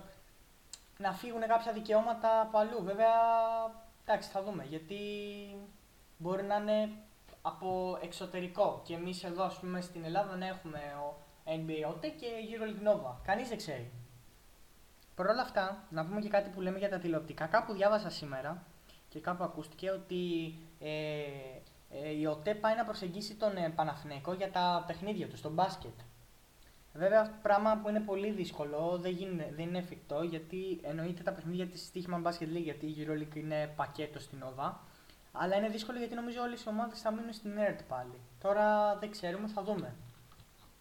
Θα δείξει. Αν βρει ένα συμβόλαιο, πιστεύω, ο Παναθηναϊκός παραπάνω από τη ΣΕΡΤ, με τα συγκεκριμένα δεδομένα που είναι οικονομικά, νομίζω πως θα προτιμήσει ένα μεγαλύτερο Ναι, ποσό. που απλά- θα μπει και μμμ. στο...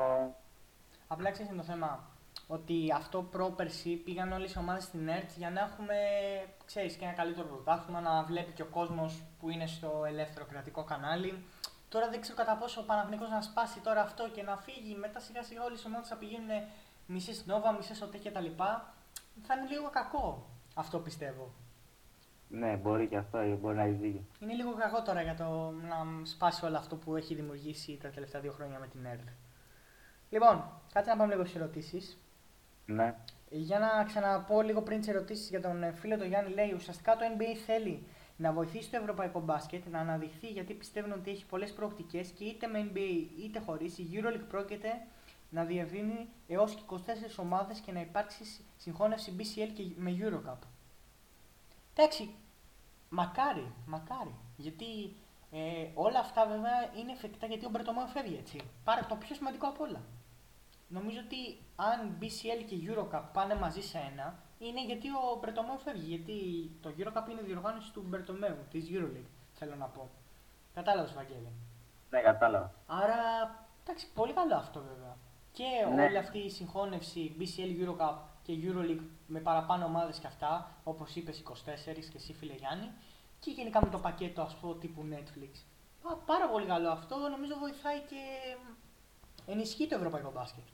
Γενικά από ό,τι έχουμε ακούσει και από ό,τι ακούγεται γενικά και ε, με τη φυγή του μπερτομεου Μμμ. ε, θα γίνουν πολλές αλλαγές.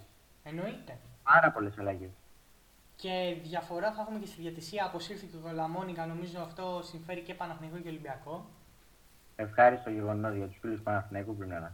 και του Παναθηναϊκού εννοείται πάρα πολύ, αλλά και του Ολυμπιακού νομίζω ότι και αυτή τώρα τα τελευταία δεν το πήγαινε καλά. Καλά. Επίσης λέει ο φίλος ο Γιάννης, ευχάριστο νέο ότι ο Μποντιρόγκα είναι το φαβορή για τη θέση του Μπερτομέου. Εντάξει, σίγουρα είναι ε, ένα από τα φαβορή, θα ακουστούν ακόμα ονόματα. Ε, Πάντως ναι, είναι πολύ καλό αυτό. Είναι σύμφωνα με δημοσίευματα ε, από το εξωτερικό. Ο Σέβος Παλέμας, ο κα- καλαθοσφαιριστής, θεωρείται πρόσωπο κοινής αποδοχής και όλα δείχνουν πως θα είναι αυτός που θα αναλάβει τη θέση του Μπερτομέου. Σύμφωνα με τα δημοσίευματα του εξωτερικού. Βέβαια, ακόμα βλέπουμε γιατί ε, μ, έχουμε ακόμα καιρό για αυτά. Βέβαια, θα το τρέξουν όλοι. Εννοείται αυτό, θα το τρέξουν. Αλλά έχουμε. Επίσης, υποψήφιος για CEO της ε, Euroligas, επειδή τώρα πιάσαμε για αυτά, είναι ο αντιπρόεδρος της FIBA, ε, FIBA Europe Cup, ο Τσους Μπουένο. Οπότε φαίνεται ότι γενικά και το BCL και το FIBA Euro Cup και η EuroLeague τώρα πάνε κάτι να κάνουν καλό για το ευρωπαϊκό μπάσκετ. Πολύ σημαντικό αυτό, Βαγγέλη. Υπάρχει η κινητικότητα γενικά για αυτό το σημείο. Ναι, ναι. Και όλα αυτά ε, επειδή ο Μπερτομέου φεύγει. Λοιπόν, να πάμε και λίγο σε ερωτήσεις κάτω, γιατί ξεχάσαμε Ευαγγέλη, επειδή πήραμε για αυτό το θέμα. Λέει ο φίλος ο, ο Κώστας, ποια τύχη ο Ολυμπιακός πήγε Final Four με τις ικανότητες των παικτών; Ε, νομίζω θα πω και εγώ την άποψή μου, αλλά Βαγγέλη, πες μας και εσύ, γιατί νομίζω ότι αναφέρθηκες σε μια τύχη που συμφώνησε εννοείται, αλλά πες μας και εσύ. Ε, σίγουρα το μπάσκετ, σίγουρα βασικά θα αρχίσω αλλιώς. Σίγουρα ο Ολυμπιακός είχε την τύχη με το μέρος του. Εφόσον έφυγαν ομάδες όπως Zenit και Τσεσικά που ήταν φαβοροί για να πάνε στο Final Four, ήταν φαβοροί, ε, πιστεύω πως χρειάζεται η τύχη γενικά στο μπάσκετ και ο Ολυμπιακός φέτος μπορούμε να πούμε πως τη EuroLeague την είχε την τύχη. Να μην γελιόμαστε. Ε, αυτό πιστεύω, δεν νομίζω. Ήταν μια συνεργασία τύχης και ο καλής ομάδας, γιατί είπαμε ότι ο Ολυμπιακός έχει μια πάρα πολύ δυνατή ομάδα με παίχτες με μικρό μπάτζετ σχετικά και παίχτες που με, συνδέθηκαν μεταξύ τους εύκολα. Χημεία. Αλλά να μην λέμε ότι, ναι, αλλά να μην λέμε ότι δεν είχε τύχει ο Ολυμπιακός. Όχι, θα συμφωνήσω και εγώ με τον Βαγγέλη γιατί εντάξει. Ε, όπως, όπως όλα τα αθλήματα έτσι και στο μπάσκετ χρειάζεται να έχεις τύχη για να προχωρήσεις. Σε όλα τα πράγματα, έτσι. Ε, ο Ολυμπιακός ήταν τι ομάδε που ήταν πολύ τυχερός. Ακόμα και όταν ε, βγήκαν οι ρωσικές ομάδες, ακόμα και η Unix, γιατί ο Ολυμπιακός μπορεί τώρα, άμα έπαιζε με την Unix, να είχε μια ήττα που θα τον κατέβαζε βαθμολογικά, έτσι. Άρα Ε, έχει μεγάλη σημασία ότι ε, δεν, ε, δεν ε, ο, ο Ολυμπιακός έφυγαν αυτές οι ομάδες και είχε την τύχη με το μέρος του. Και εμείς όπως έχουμε πει και άλλες φορές και το είπαμε και στο πρόμο άρθρο, εμείς ε, λέμε αλήθειες. Λέμε τα πράγματα όπως έχουν, έτσι. Ε, εννοείται ότι ο Ολυμπιακός, δεν γελιόμαστε, έχει μία από τις καλύτερες ομάδες στην Ευρώπη ε, φέτος. Έτσι, και γι' αυτό και όλες και η δεύτερη θέση. Αλλά χρειάστηκε η τύχη. Χρειάστηκε η τύχη. Αυτό και σε όλα τα αθλήματα και γενικά όλες οι ομάδες. Και ο Παναθηναϊκός, άμα το πάμε έτσι, άμα ήταν λίγο τυχερός σε κάποια παιχνίδια που έχασε, για μια βολή, για ένα rebound, για ένα λάθος της διαιτησίας, παιχνίδια με αρμάνι κτλ., θα μπορούσε τώρα να μην βρισκόταν πρότελε, πάρα προτελευτές και να βρισκόταν δύο νίκες μακριά από την ε, Οχτάδα.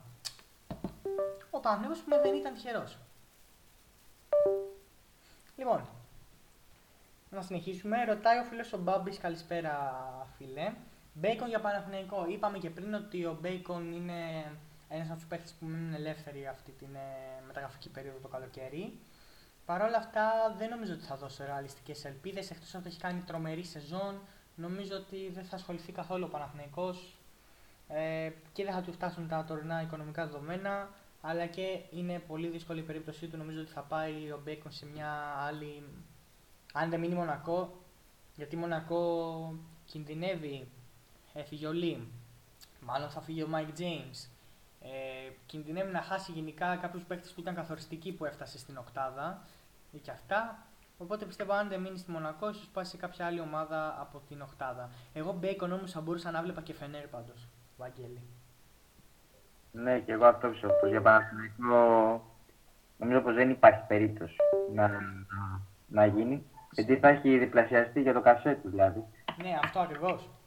Δηλαδή είχε, είχε 600 χιλιάρικα στη Μονακό, σίγουρα θα πάει ένα 200 100%. Εντάξει, σίγουρα δεν ξέρουμε αν θα ανεβεί 50%. Ναι, ένα όμως θα πάει 100%. Σίγουρα γιατί εντάξει, αναλόγως και με την ομάδα που θα πάει και το τι θα ζητήσει και ο παίκτης κτλ. Είναι πάρα πολλά πράγματα που, που παίζουν ρόλο. Λοιπόν, Ναι. να συνεχίσουμε. Ε, τις πάνω ερωτήσεις είπαμε. Ωραία, οπότε τελειώσαμε ε, με τις ερωτήσεις. Είναι πάρα πολλές σήμερα, Βαγγέλη. Είχαμε τρομερό καυτό live chat. Οπότε Ναι, ναι, να πολύ συνεχίσουμε καλά. λίγο να πούμε δύο πράγματα. Γιατί έχουμε μείνει πίσω, δεν έχουμε πει και για το Final Four. Επειδή μας ε, έτυχε έτσι τώρα, Βαγγέλη, να πούμε δύο πράγματα ας πούμε για τις ρωσικές. Ε, για τις ρωσικές λέω, εντάξει. Είδα μια ερώτηση του φίλου του Γρηγόρη που λέει για τις ρωσικές ομάδες και ήθελα να πω για την ΕΦΕΣ και μπερδεύτηκα. Ας πούμε δύο πράγματα λοιπόν για την ΕΦΕΣ και μετά θα περάσουμε και στην ε, ερώτηση του Γρηγόρη κτλ. Λοιπόν, για μένα, επειδή δεν τελειώσαμε, δεν ολοκληρώσαμε αυτή τη συζήτηση, για μένα δίκαια πρωταθλήτρια η ΕΦΕΣ, ε, η έκπληξη την έκανε η Real που νίκησε την Παρσελόνα και έφτασε στον τελικό. Και νομίζω ότι υπήρχε πολύ άγχος αλλά και πολύ καλές άμυνες εξού και το χαμηλό σκορ που είχε ο τελικός της Euroleague. Ε, Πάντως η ΕΦΕΣ ήταν δίκαια νικήτρια, νομίζω μέσα από όλη τη σεζόν που ξεκίνησε που δεν ήταν τόσο καλά, που υπήρχαν προβλήματα, που μετά μπήκε στην τετράδα, μετά ήταν πιο χαμηλά. Νομίζω τελικώς ε, δικαιώθηκε για όλες τις επιλογές του Αταμάν.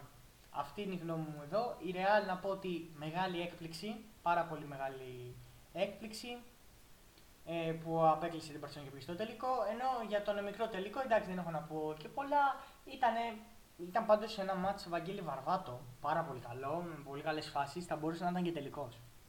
Ναι, όντως ισχύει. Γενικά η ΕΦΕΣ, όπως είχα πει και εγώ, ότι πίστευα στο back to back. Δεν ξέρω.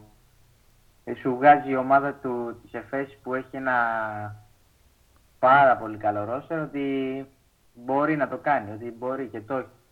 Ε, το έδειξε. Πολύ χαμηλό σκορ. Δεν το περίμενα είναι η αλήθεια. Πίστευα πως θα κινηθεί ψηλά το σκορ. Ναι, κι εγώ, κι εγώ. Και έκπληξη πραγματικά η Real. Έβλεπα το παιχνίδι και ήταν ε, τρομερό. Απίστευτο παιχνίδι με Γιούλ Κοζέρα από τα παλιά, έτσι. Λες ότι ήταν ε, 10 χρόνια νεότερη. Απίστευτο. Ένα μπράβο αξίζει και η Real. Λοιπόν, να ξαναεπιστρέψουμε, Βαγγέλης, στις ερωτήσεις. Είναι, συνεχίζουν να είναι πάρα πολλές και εννοείται ότι μας ευχαριστεί αυτό, ότι είναι πάρα πολλές ερωτήσεις και τα Πάμε, λοιπά πάμε. στο live chat. Λοιπόν, ε, έχουμε από, το, από έναν φίλο, παίζει για Κώστα το κούμπο στον Παναθηναϊκό. Ε, σίγουρα θα τον τσεκάρει ο Παναθηναϊκός, αφού πέρσι δεν πήγε σε κάποια ελληνική ομάδα. Που και ο Παναθηναϊκός και ο Ολυμπιακός τον ήθελε. Τον Ολυμπιακό τον λέγανε ότι τον είχε κλεισμένο, αλλά τελικά κάτι χάλασε. Έτσι ε, λένε. Ε, σίγουρα ο, θα παίξει για Παναθηναϊκό πιστεύω και θα είναι μια πολύ καλή λύση πίσω από τον ε, Γιώργο τον Παπαγιάννη γιατί φέτος ο Παναθηναϊκός ταλαιπωρήθηκε και σε αυτή τη θέση αφού ο Φλόιτ δεν έκανε ουσιαστικά στον Δημήτρη Πρίφτη και πήγε στην ε, Φενέρ. Όσο... Εγώ, Μμμ. Να πες. Όχι, όχι, πες μου και θα πάμε μετά στην επόμενη ερώτηση. ε, εγώ πιστεύω πως είναι το πιο δυνατό όνομα για, τη... για πίσω από τον Παπαγιάννη. Που θα παίξει πιο πολύ. Κι εγώ. Θα συμφωνήσω, θα συμφωνήσω μαζί σου. Και ήταν εξαιρετικό στην αρχή με τη Βιλερμπάν, αλλά μετά γενικά όλη η Βιλερμπάν έπεσε έτσι. Οπότε δεν μπορούμε να κατηγορήσουμε τον Κώστα Ντοκούμπο. Ανέβηκε και Κώστα. ο Μμμ. Βεμπαγιάμα. Εννοείται. Ναι. Ένα από τα καλύτερα ταλέντα της Ευρώπης. Κώστα Ε, ναι. Αντοκούμπο να πούμε που έχουμε πάρει και αποκλειστικές δηλώσεις στο totalbasket.gr στο παιχνίδι Παναθηναϊκός Βιλερμπάν όπου ε, ή τον είχα βρει έξω από τα αποδητήρια της ε, Βιλερμπάν και εκεί πέρα είχαμε δύο ωραίες ερωτησούλες. Τότε ήταν ε, πολύ ωραία στιγμή και ήταν πάρα πολύ ωραίο. Υπάρχει ακόμα στο totalbasket.gr, μπορείτε να πάτε να την διαβάσετε. Επίσης ρωτάει ο φίλος, Ισμαήλ Μπάκο πώς σου φαίνεται; Εντάξει, δεν νομίζω, δεν μ' αρέσει γενικά σαν παίκτης. Είναι μέτριος προς καλός, αλλά νομίζω στον Παναθηναϊκό δεν θα τέριαζε. Με το στυλ γενικά. Δεν ξέρω, Βαγγέλη, τώρα τι, τι πιστεύεις, αλλά Ναι. με το στυλ γενικά το βλέπω λίγο περίεργο. Και εγώ η αλήθεια είναι ότι δεν θα τον προτιμούσα για δεύτερο ψηλό. Ναι, και εγώ δεν νομίζω. Δεν το προτιμώ. Δηλαδή, προτιμάμε από το κούμπο. Έτσι. Ναι. Λοιπόν, όλο ταιριάζει δίπλα στο Λί. Καλή ερώτηση αυτή. Δεν είχαμε σκεφτεί καθόλου το όλο. Είναι πολύ καλή ερώτηση. Απλά πιστεύω ότι ίσως είναι οι ίδιοι παίκτες, Βαγγέλη. Δηλαδή οι ίδιου στυλ παίκτες. Ε, εντάξει, ο Λό έχει και το ύψος, ας πούμε. Είναι λίγο πιο ψηλός, λίγο πιο καλός, ας πούμε, πιο καλή σωματοδομή. Παίζει ρόλο. Και νομίζω πως και επιθετικά πρέπει να είναι λίγο πιο καλός. Τώρα, Εντάξει, είναι αναλύσει και της σεζόν. ναι, Και όλο για να είναι εκεί που είναι και δεν έχει πάρει μια μεταγραφή λίγο πιο πάνω, κάτι θα. σημαίνει; Κάτι δεν θα, ναι, κάτι θα σημαίνει, κάτι δεν θα βρίσκουν σε αυτόν οι άλλες ομάδες. Προσωπικά όχι. Για μένα προσωπικά δεν ταιριάζει. Για μένα. Τώρα για τον Βαγγέλη, Ναι, και εγώ αυτό πιστεύω, δεν νομίζω. οπότε ούτε για τον ε, Βαγγέλη. Λοιπόν, Αλλά από το τίποτα εντάξει. Θα- θα Α- τον ήθελα. Άμα κάτσει ο Σίβα και ο Λί, δεν νομίζω θα πάρεις και Λό. Δεν θα πάρει ο Πάνθος δηλαδή Λό. Μετά θα πάει, εάν φύγει ο Μποχορίδης σε κάποιον άλλον Έλληνα, ας πούμε, παραδείγματο χάρη, το έχεις πει και εσύ στην προηγούμενη εκπομπή, το Φιόνι. Ναι. Έτσι. Και ε, αλλιώς θα μείνει με τον Ποχορίδη. Δεν νομίζω ότι θα, θα πάρει Λόσιβα και πόσους ξένους και είναι πολλά τα πράγματα. Λοιπόν, ο φίλος ο Γρηγόρης με αυτό που μπερδευτήκαμε πριν με τις ε, ρωσικές. Ρωσικές του χρόνου θα είναι Ευρωλίγκα, ξέρουμε. Ε, κατά πάσα πιθανότητα όχι. Όχι, δεν θα είναι. Δηλαδή, όχι κατά πάσα πιθανότητα, σίγουρα όχι, δεν θα είναι. Τώρα το μόνο ερωτηματικό είναι για την Τσέσεκα Μόσχας, η οποία έχει συμβόλαιο και κάτι είχε πει ο πρόεδρός της ότι μπορούμε να την αναγκάσουμε την ε, Euroleague. Θα υπάρξει θεματάκι εκεί πέρα. Γιατί και η Τσέσεκα Μόσχας είναι ένα μεγάλο brand name στο ευρωπαϊκό μπάσκετ και δεν ξέρουμε τώρα τι θα γίνει, μόνο και μόνο επειδή έχει συμβόλαιο. Αυτό είναι το θέμα. Λοιπόν, ναι, έχει δίκιο. Πιστεύετε, ρωτάει ο φίλος ο Μπάμπης, με απόκτηση αντοκούμπο θα ανοιχτούν θέσεις ξένων; Σίγουρα, γιατί ας πούμε, να δώσω ένα παράδειγμα, και φετινό, όταν πέρσι παίρνεις τον Φλόιντ στη θέση 5, σπαταλάς εντός εισαγωγικών ένα ξένο. Άρα, άμα πάρεις τον Κώστα Κούμπο φέτος, ανοίγουν θέσεις για, για τις ε, υπόλοιπες. 4, 3, 2, 1 ας πούμε. Οπότε ναι, θα συμφωνήσω. Βαγγέλη; Ε, σίγουρα θα ανοίγει μια θέση. Ε, και νομίζω πως τα λεφτά του, του Κώστα δεν είναι και πάρα μα πάρα πολλά. Φυσιολογικά. ναι, φυσιολογικά. Και θα μπορούσε να, να δώσει κάτι για να πάρει έναν ξένο παραπάνω. Ναι, είναι μια σκέψη. Ναι, γιατί ουσιαστικά πέρσι στο Φλόιτ, ας πούμε, δεν πήρες ένα ξένο παραπάνω. Φέτος, άμα έχεις τον Κωνσταντό Κόμπο, θα είναι αλλιώς το πράγμα. Ναι. Λοιπόν. Ε, Σίμων, βλέπετε το, στον Παναθηναϊκό έχει ψηλό κασέ λόγω παρουσίας του στην ΕΦΕΣ. Σίγουρα, σίγουρα γιατί ο Σίμων είναι ένα πάρα πολύ καλός παίκτης. Ε, δύσκολο πιστεύω για τον Παναθηναϊκό γιατί δεν ξέρω πόσο εφικτό θα ήταν ο Παναθηναϊκός να πάρει ένα παίκτη σαν τον Σίμων και να, και να έρθει στο ρόστερ τώρα με ένα ας πούμε κασέ λίγο πιο κάτω από αυτά που έπαιρνε στην ΕΦΕΣ. Δεν ξέρω, είναι δύσκολο. Εγώ δεν το κόβω τόσο εύκολο γι' αυτό. Ε, πάντως αποχωρεί από την ΕΦΕΣ, το μόνο σίγουρο. Αλλά το μόνο που τον σώζει ας πούμε για εντάξει, ψηλό κασέ είναι ότι είναι 37. Είναι τόσο, ε. Ναι.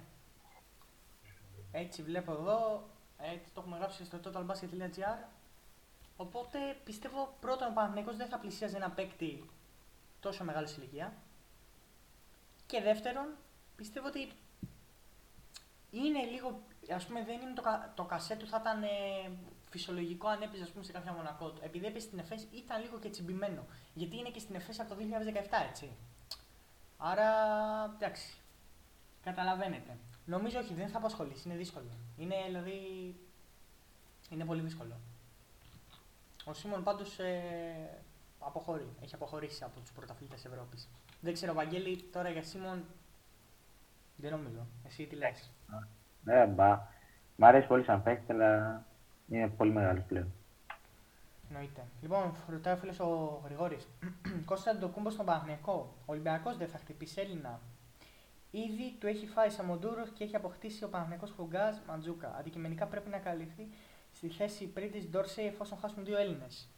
Ε, καλό σκεπτικό εννοείται. Ε, αλλά είναι το θέμα ότι ο Κώστας Αντοκούμπος στον Ολυμπιακό ίσως να μην έχει τόσο χρόνο συμμετοχής όσο θα έχει στον Παναθηναϊκό. Σημαντικός παράγοντας όπως έπαιξε και του Λίπου, μόλις το είπε ο θα έχεις πολύ πρωταγωνιστικό ρόλο, είπε το ναι. Πολύ σημαντικό.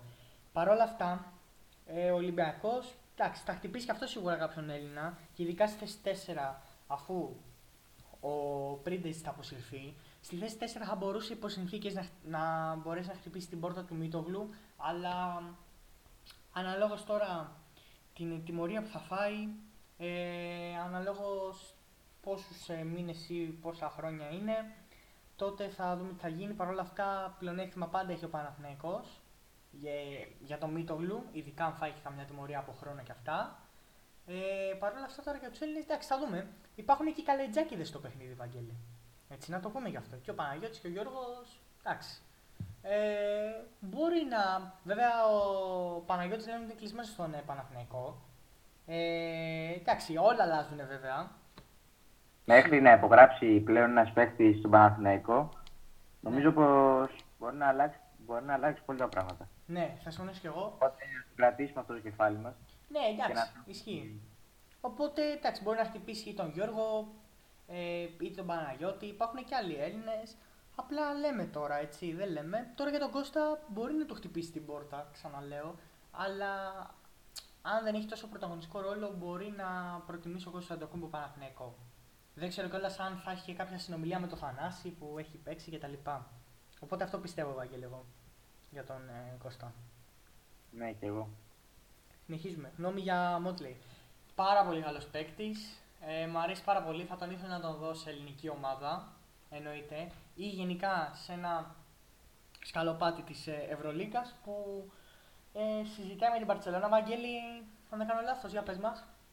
Ε, νομίζω έχει ακουστεί για την Παρσελόνα. Mm-hmm. την Παρσελόνα. Είναι ένας πάρα πολύ καλός παίκτης, μου αρέσει πάρα πολύ. Και σίγουρα θα τον έχουν στο μπλοκάκι και στο Παναθηναϊκό αλλά και στον Ολυμπιακό. Σίγουρα, σίγουρα γιατί είναι ένας παίκτης που μπορεί να βοηθήσει πάρα πολύ. Μπορεί να βοηθήσει πάρα πολύ. Και επειδή είπαμε και για την Βαρκελόνα, να μην φύγουμε από την Ισπανία για την Βαρκελόνη. Να πούμε ότι η Βαρκελόνα θέλει τον Ζωέλ Πάρα και το, ο, τον θέλει τον Ζωέλ Πάρα της ε, Μπαταλώνα. Θέλει, είναι 22χρονο. Ε, ο παίκτης. Φέτος κάνει πολύ καλή σεζόν στην ε, Λίγκα Εντέσα για τα δεδομένα αυτό και για την ηλικία του. Έχει 8,7 πόντους με 53,7% στο δίποντο και 34,7% στο τρίποντο. Και στο Eurocup φέτος είχε 10,6 πόντους με 59,2% στο δίποντο και 31,7% στο τρίποντο.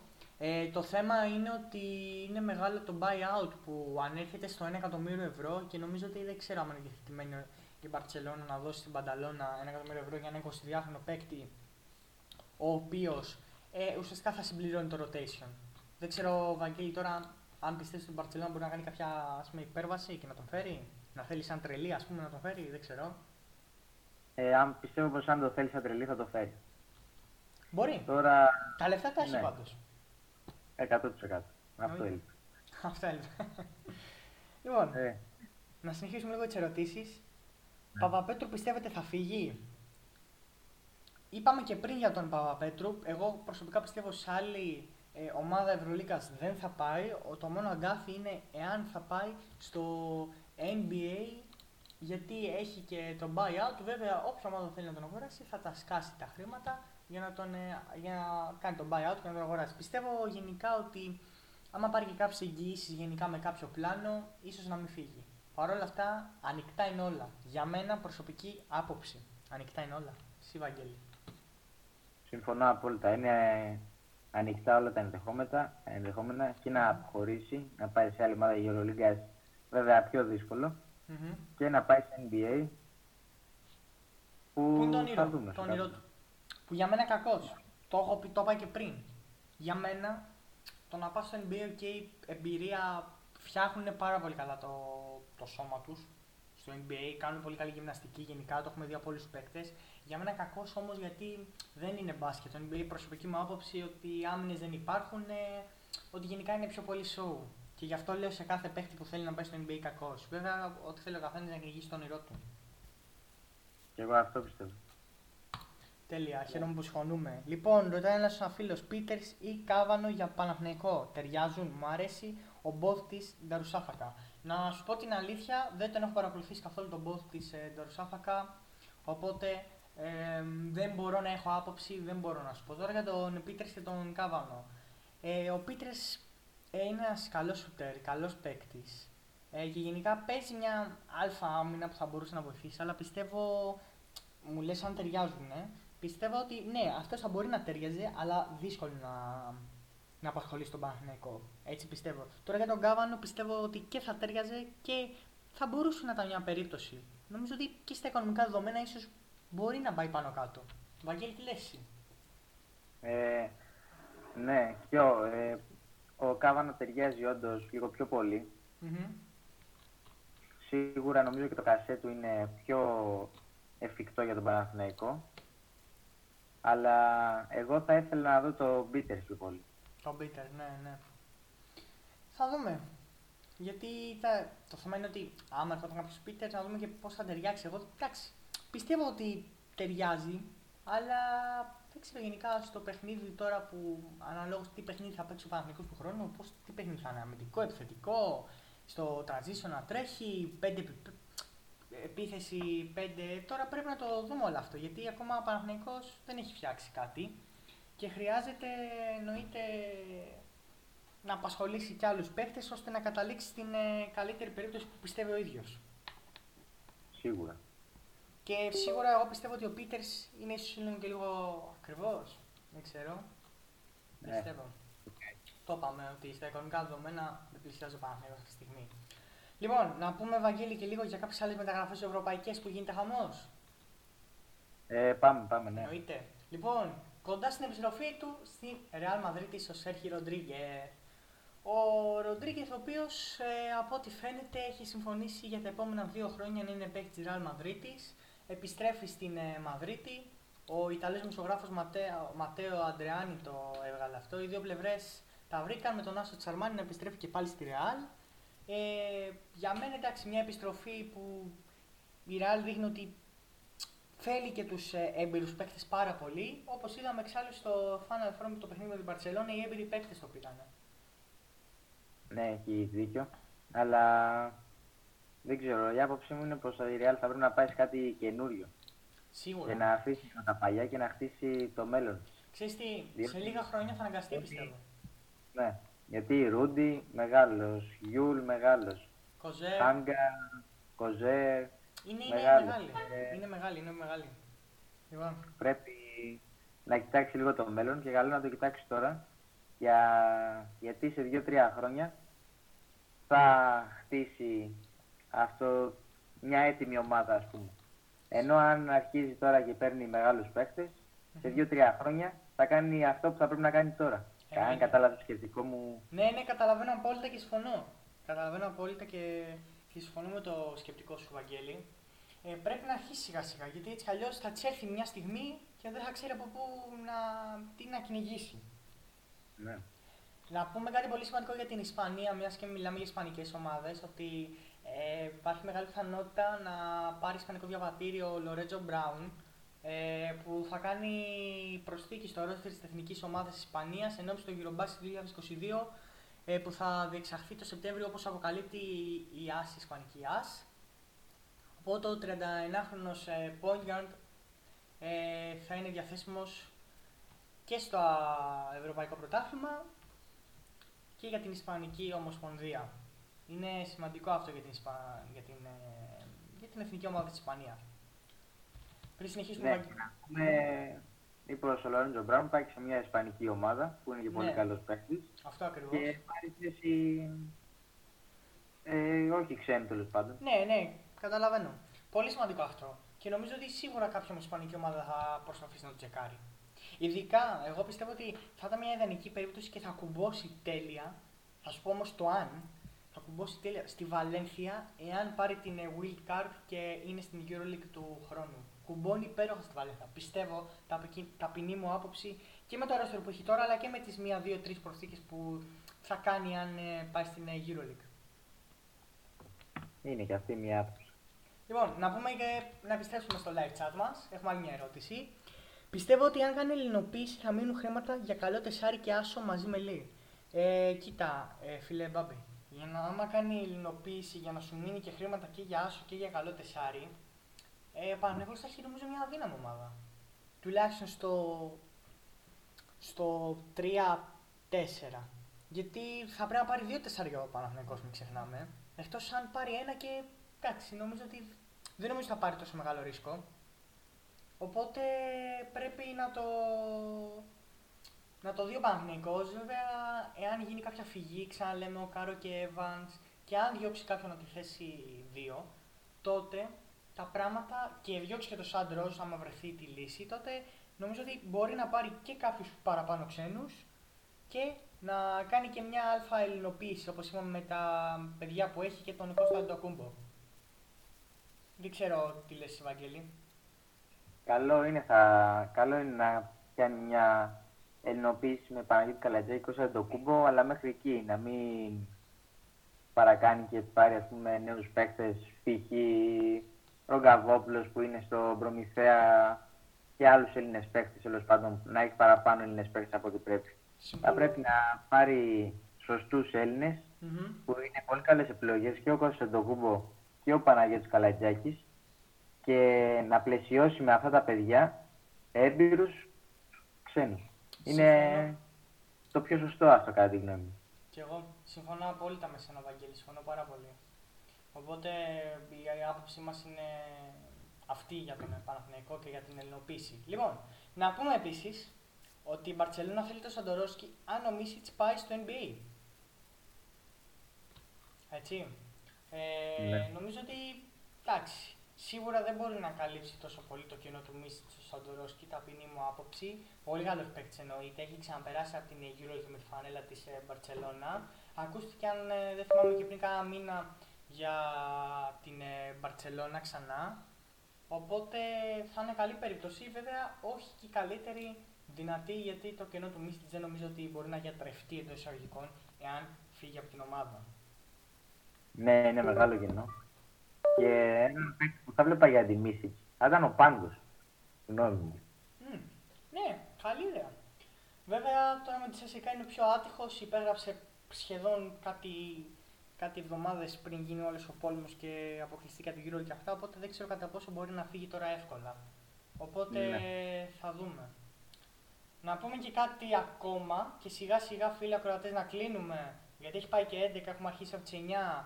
Ε, εννοείται όμως ότι όσο βλέπουμε ότι το live chat είναι ζεστό, τόσο εμείς θα το κρατάμε εννοείται και, και τα λοιπά. Και σήμερα είχαμε πάρα πολύ καυτό live chat. σω Βαγγέλη να πούμε και αυτό ότι πρώτη φορά είχαμε τόσο καυτό live chat. Έχουμε έχει ξαναυπάρξει τόσο καυτό live chat, αλλά νομίζω σήμερα έχουμε πλησιάσει σχεδόν τα 60 ερωτήματα ε, ακριβώς. Οπότε νομίζω ότι είναι πολύ, πολύ καυτό σήμερα, έτσι. Και ευχαριστούμε.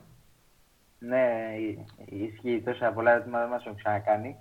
Ευχαριστούμε πολύ τον κόσμο που μας ακούει. Mm-hmm. Και είναι αυτό που λέμε ότι εφόσον κάνουμε σωστά τη δουλειά μας και εξηγούμε τα πράγματα σωστά και, και λέμε. Και δεν λέμε ναι, και δεν λέμε ανοησίες και άλλα πράγματα και κάνουμε, δεν κάνουμε τέλος πάντων προπαγάνδα. Ναι, γι' αυτό. Είναι πολύ σημαντικό. Ε, είχαμε πει από την αρχή ότι θα λέμε αλήθειες και είμαστε πάρα πολύ δικαιωμένοι μέχρι τώρα για την ε, πορεία του Total Monday. Άλλα δύο πράγματα να πούμε για τα μεταγραφικά. Μετά να κλείσουμε με ό,τι ερώτηση αν έχει υπάρξει μέχρι τότε και μετά να σας αποχαιρετήσουμε για μια υπέροχη βραδιά για μας είναι η αλήθεια. Να πούμε Ευαγγέλιο ότι σκάει βόμβα με Κλάιμπερν η ΕΦΕΣ. Ναι. Ε, θέλει τον ε, Κλάιμπερν και σύμφωνα με Τούρκο δημοσιογράφο η ομάδα του Αταμάν φαίνεται να τα έχει βρει σε όλα. Οπότε είναι πολύ πιθανό, αφού λύγει το συμβόλαιο του με τη ΤΣΣΚΑ στην οποία αγωνίζεται από το 2017, να, ο 32χρονος να πάει στην Τουρκία για χάρη της ΕΦΕΣ. Να θυμίσω φέτος στην Ευρωλίγα όσο αγωνίστηκε είχε σχεδόν 15 πόντους κατά μέσο όρο ενώ στην VTB League είχε 9, σχεδόν 10 πόντους κατά μέσο όρο. Πάρα πολύ σημαντικό. Πολύ καλός παίχτης. Πάρα πολύ καλός παίχτης. Είναι το στίγμα της ΤΣΣΚΑ εδώ και πόσα χρόνια, δύο-τρία, πόσο είναι. Όχι παραπάνω. Ε, είναι από το, το 17. Το 17 είναι παραπάνω. Ναι, ναι, είναι, είναι... είναι παραπάνω. Εμπειρία έχει. Αυτά τα δύο-τρία χρόνια ε, είναι το στίγμα της ΕΣΥΚΑ και στο Final Four θυμάμαι, ήταν ο άνθρωπος που πρωτοστατούσε για να πάει της ΔΕΚΑ και Final Four και να διεκδικήσει τίτλους. Συμφωνώ απόλυτα, Βαγγέλη. Και να πούμε και κάτι τελευταίο πάλι για την ΕΦΕΣ, για την, ναι. ε, για την Παρτσελώνα. Άκυρο. Λοιπόν, η Βαρκελόνα ψήνεται συμφωνία με Βέσελη, όπως ακούμε τώρα τελευταία. Ε, ο Βέσιλ, ο οποίος μένει και αυτό ελεύθερος όπως είπαμε και πριν. Ε, και η Μπαρσελόνα θέλει να ενισχύσει την θέση στο 5 αφού ο Μπρέντον Ντέιβις θα αποτελέσει κατά πάσα πιθανότητα παρελθόν. Οπότε υπάρχει με μεγάλη πιθανότητα ο Βέσιλ από τη Φενέρ να μετακομίσει στη Βαρκελόνη. Καλή μεταγραφή, μου αρέσει εμένα. 32 έχει πάει, αλλά έχει 14 πόντους και 6 rebound ένα παιχνίδι και έχει και τις 3 assists στη EuroLeague σχεδόν. Ναι, είναι πολύ καλή περίπτωση.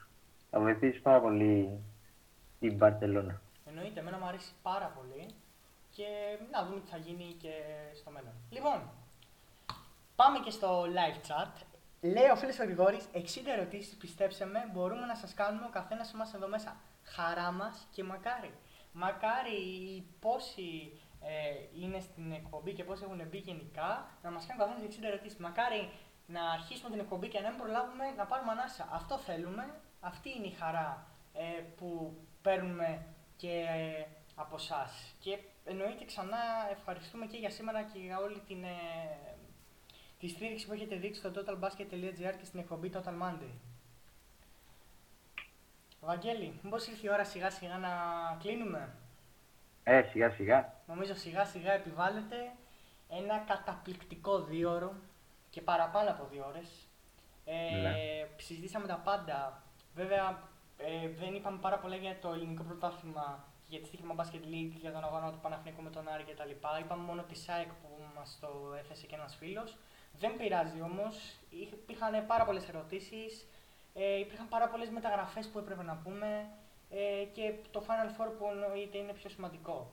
Ε, χαιρόμαστε που και σήμερα ήμασταν εδώ παρέα για αυτό το δύο Να κάνω μια παρένθεση ξανά, κάντε μας σχόλιο στα social media, είναι και μέσα στο άρθρο στην κεντρική του totalbasket.gr και εμένα, τον Άγγελο Παπα-Νικολάου και τον Βαγγέλη Γεντίκη ε, για να βλέπετε όλα τα νέα του totalbasket.gr, όλες τις μεταγραφές και εννοείται πότε θα έχουμε εκπομπή, γιατί τώρα μπορεί να γίνει και κάποια έκτακτη, έτσι Βαγγέλη; Ναι βέβαια, τώρα που υπάρχει μεταγραφική περίοδος, εννοείται. μπορεί να γίνεται πιο πολλές εκπομπές.